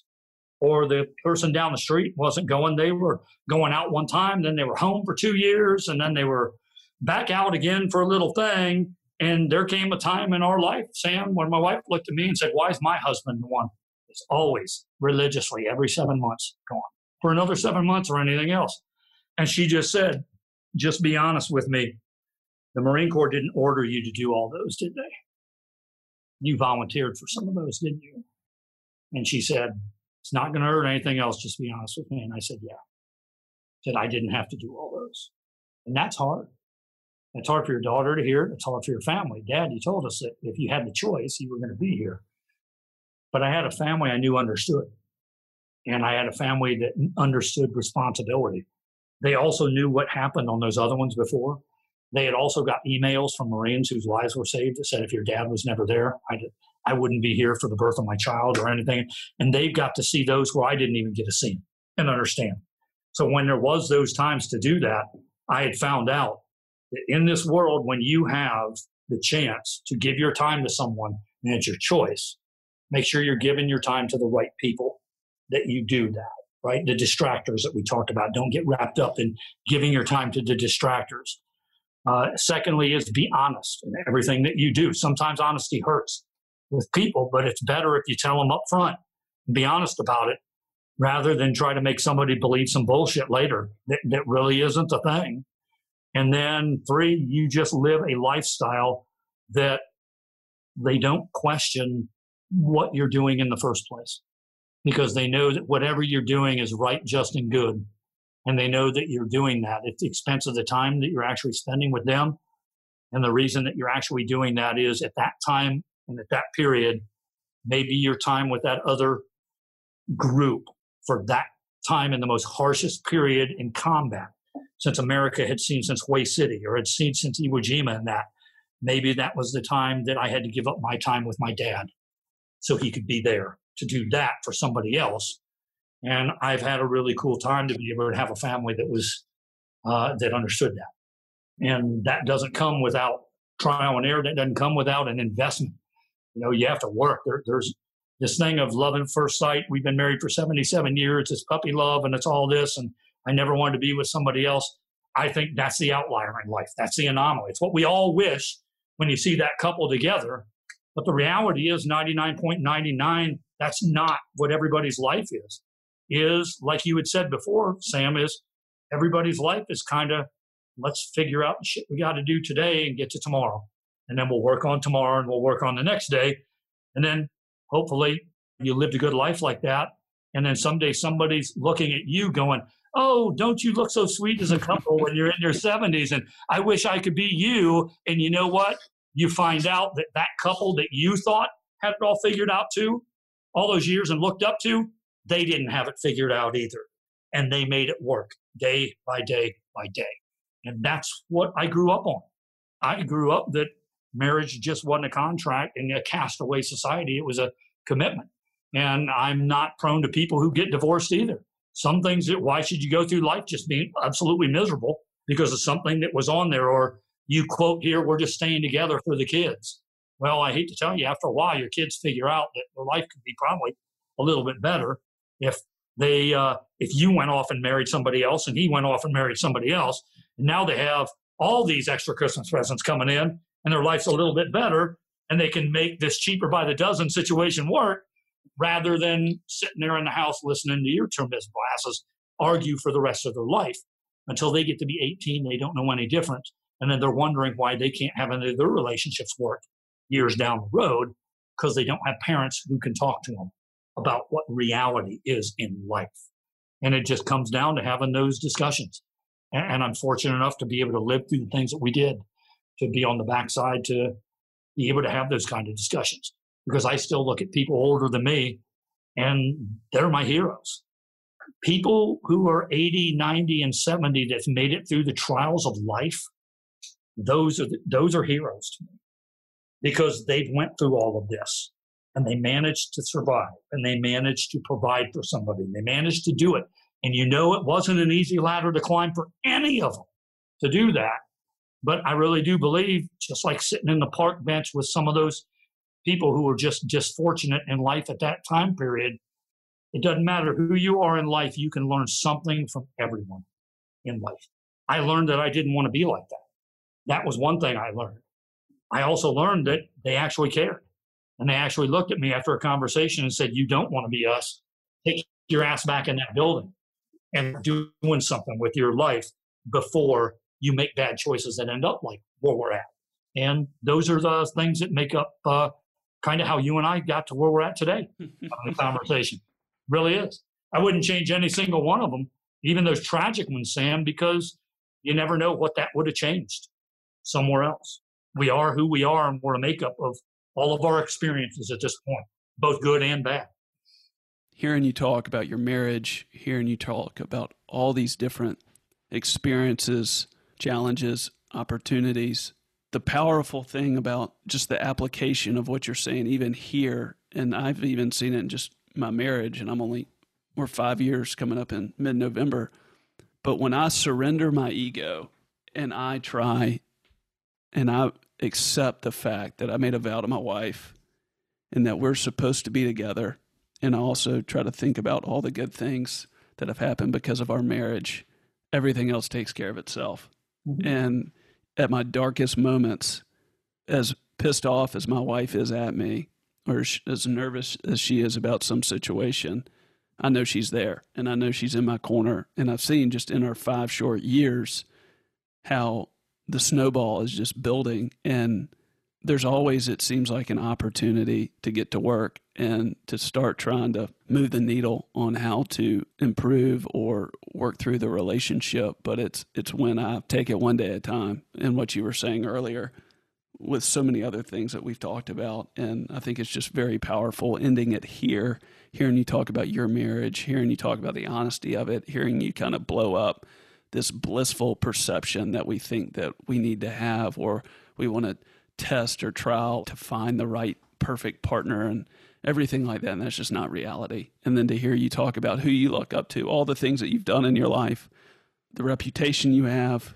all of your awards recognition but then to hear you talk about the people that you look up to or 70 80 90 and you don't care how famous they are or how famous they aren't. There's things that you see in their life that resonate with you, and that's who you define your heroes as. And I think that's what makes a podcast like this beautiful is that it's relatable and it can be just understood and connected to by anybody, any listener.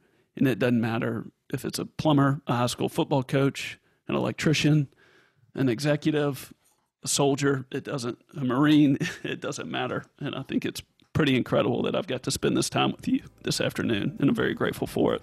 Well, thank you again, Sam, for the opportunity. Uh, it's been great talking to you, and uh, best of luck in everything that you're doing over there. I hope you enjoyed this week's episode. If you like the show, please rate it and leave a review. Also, I have a weekly newsletter that comes out each week with the new episode, show notes, and more. You can sign up for this newsletter at podcast.sampcoates.com. Have a great day.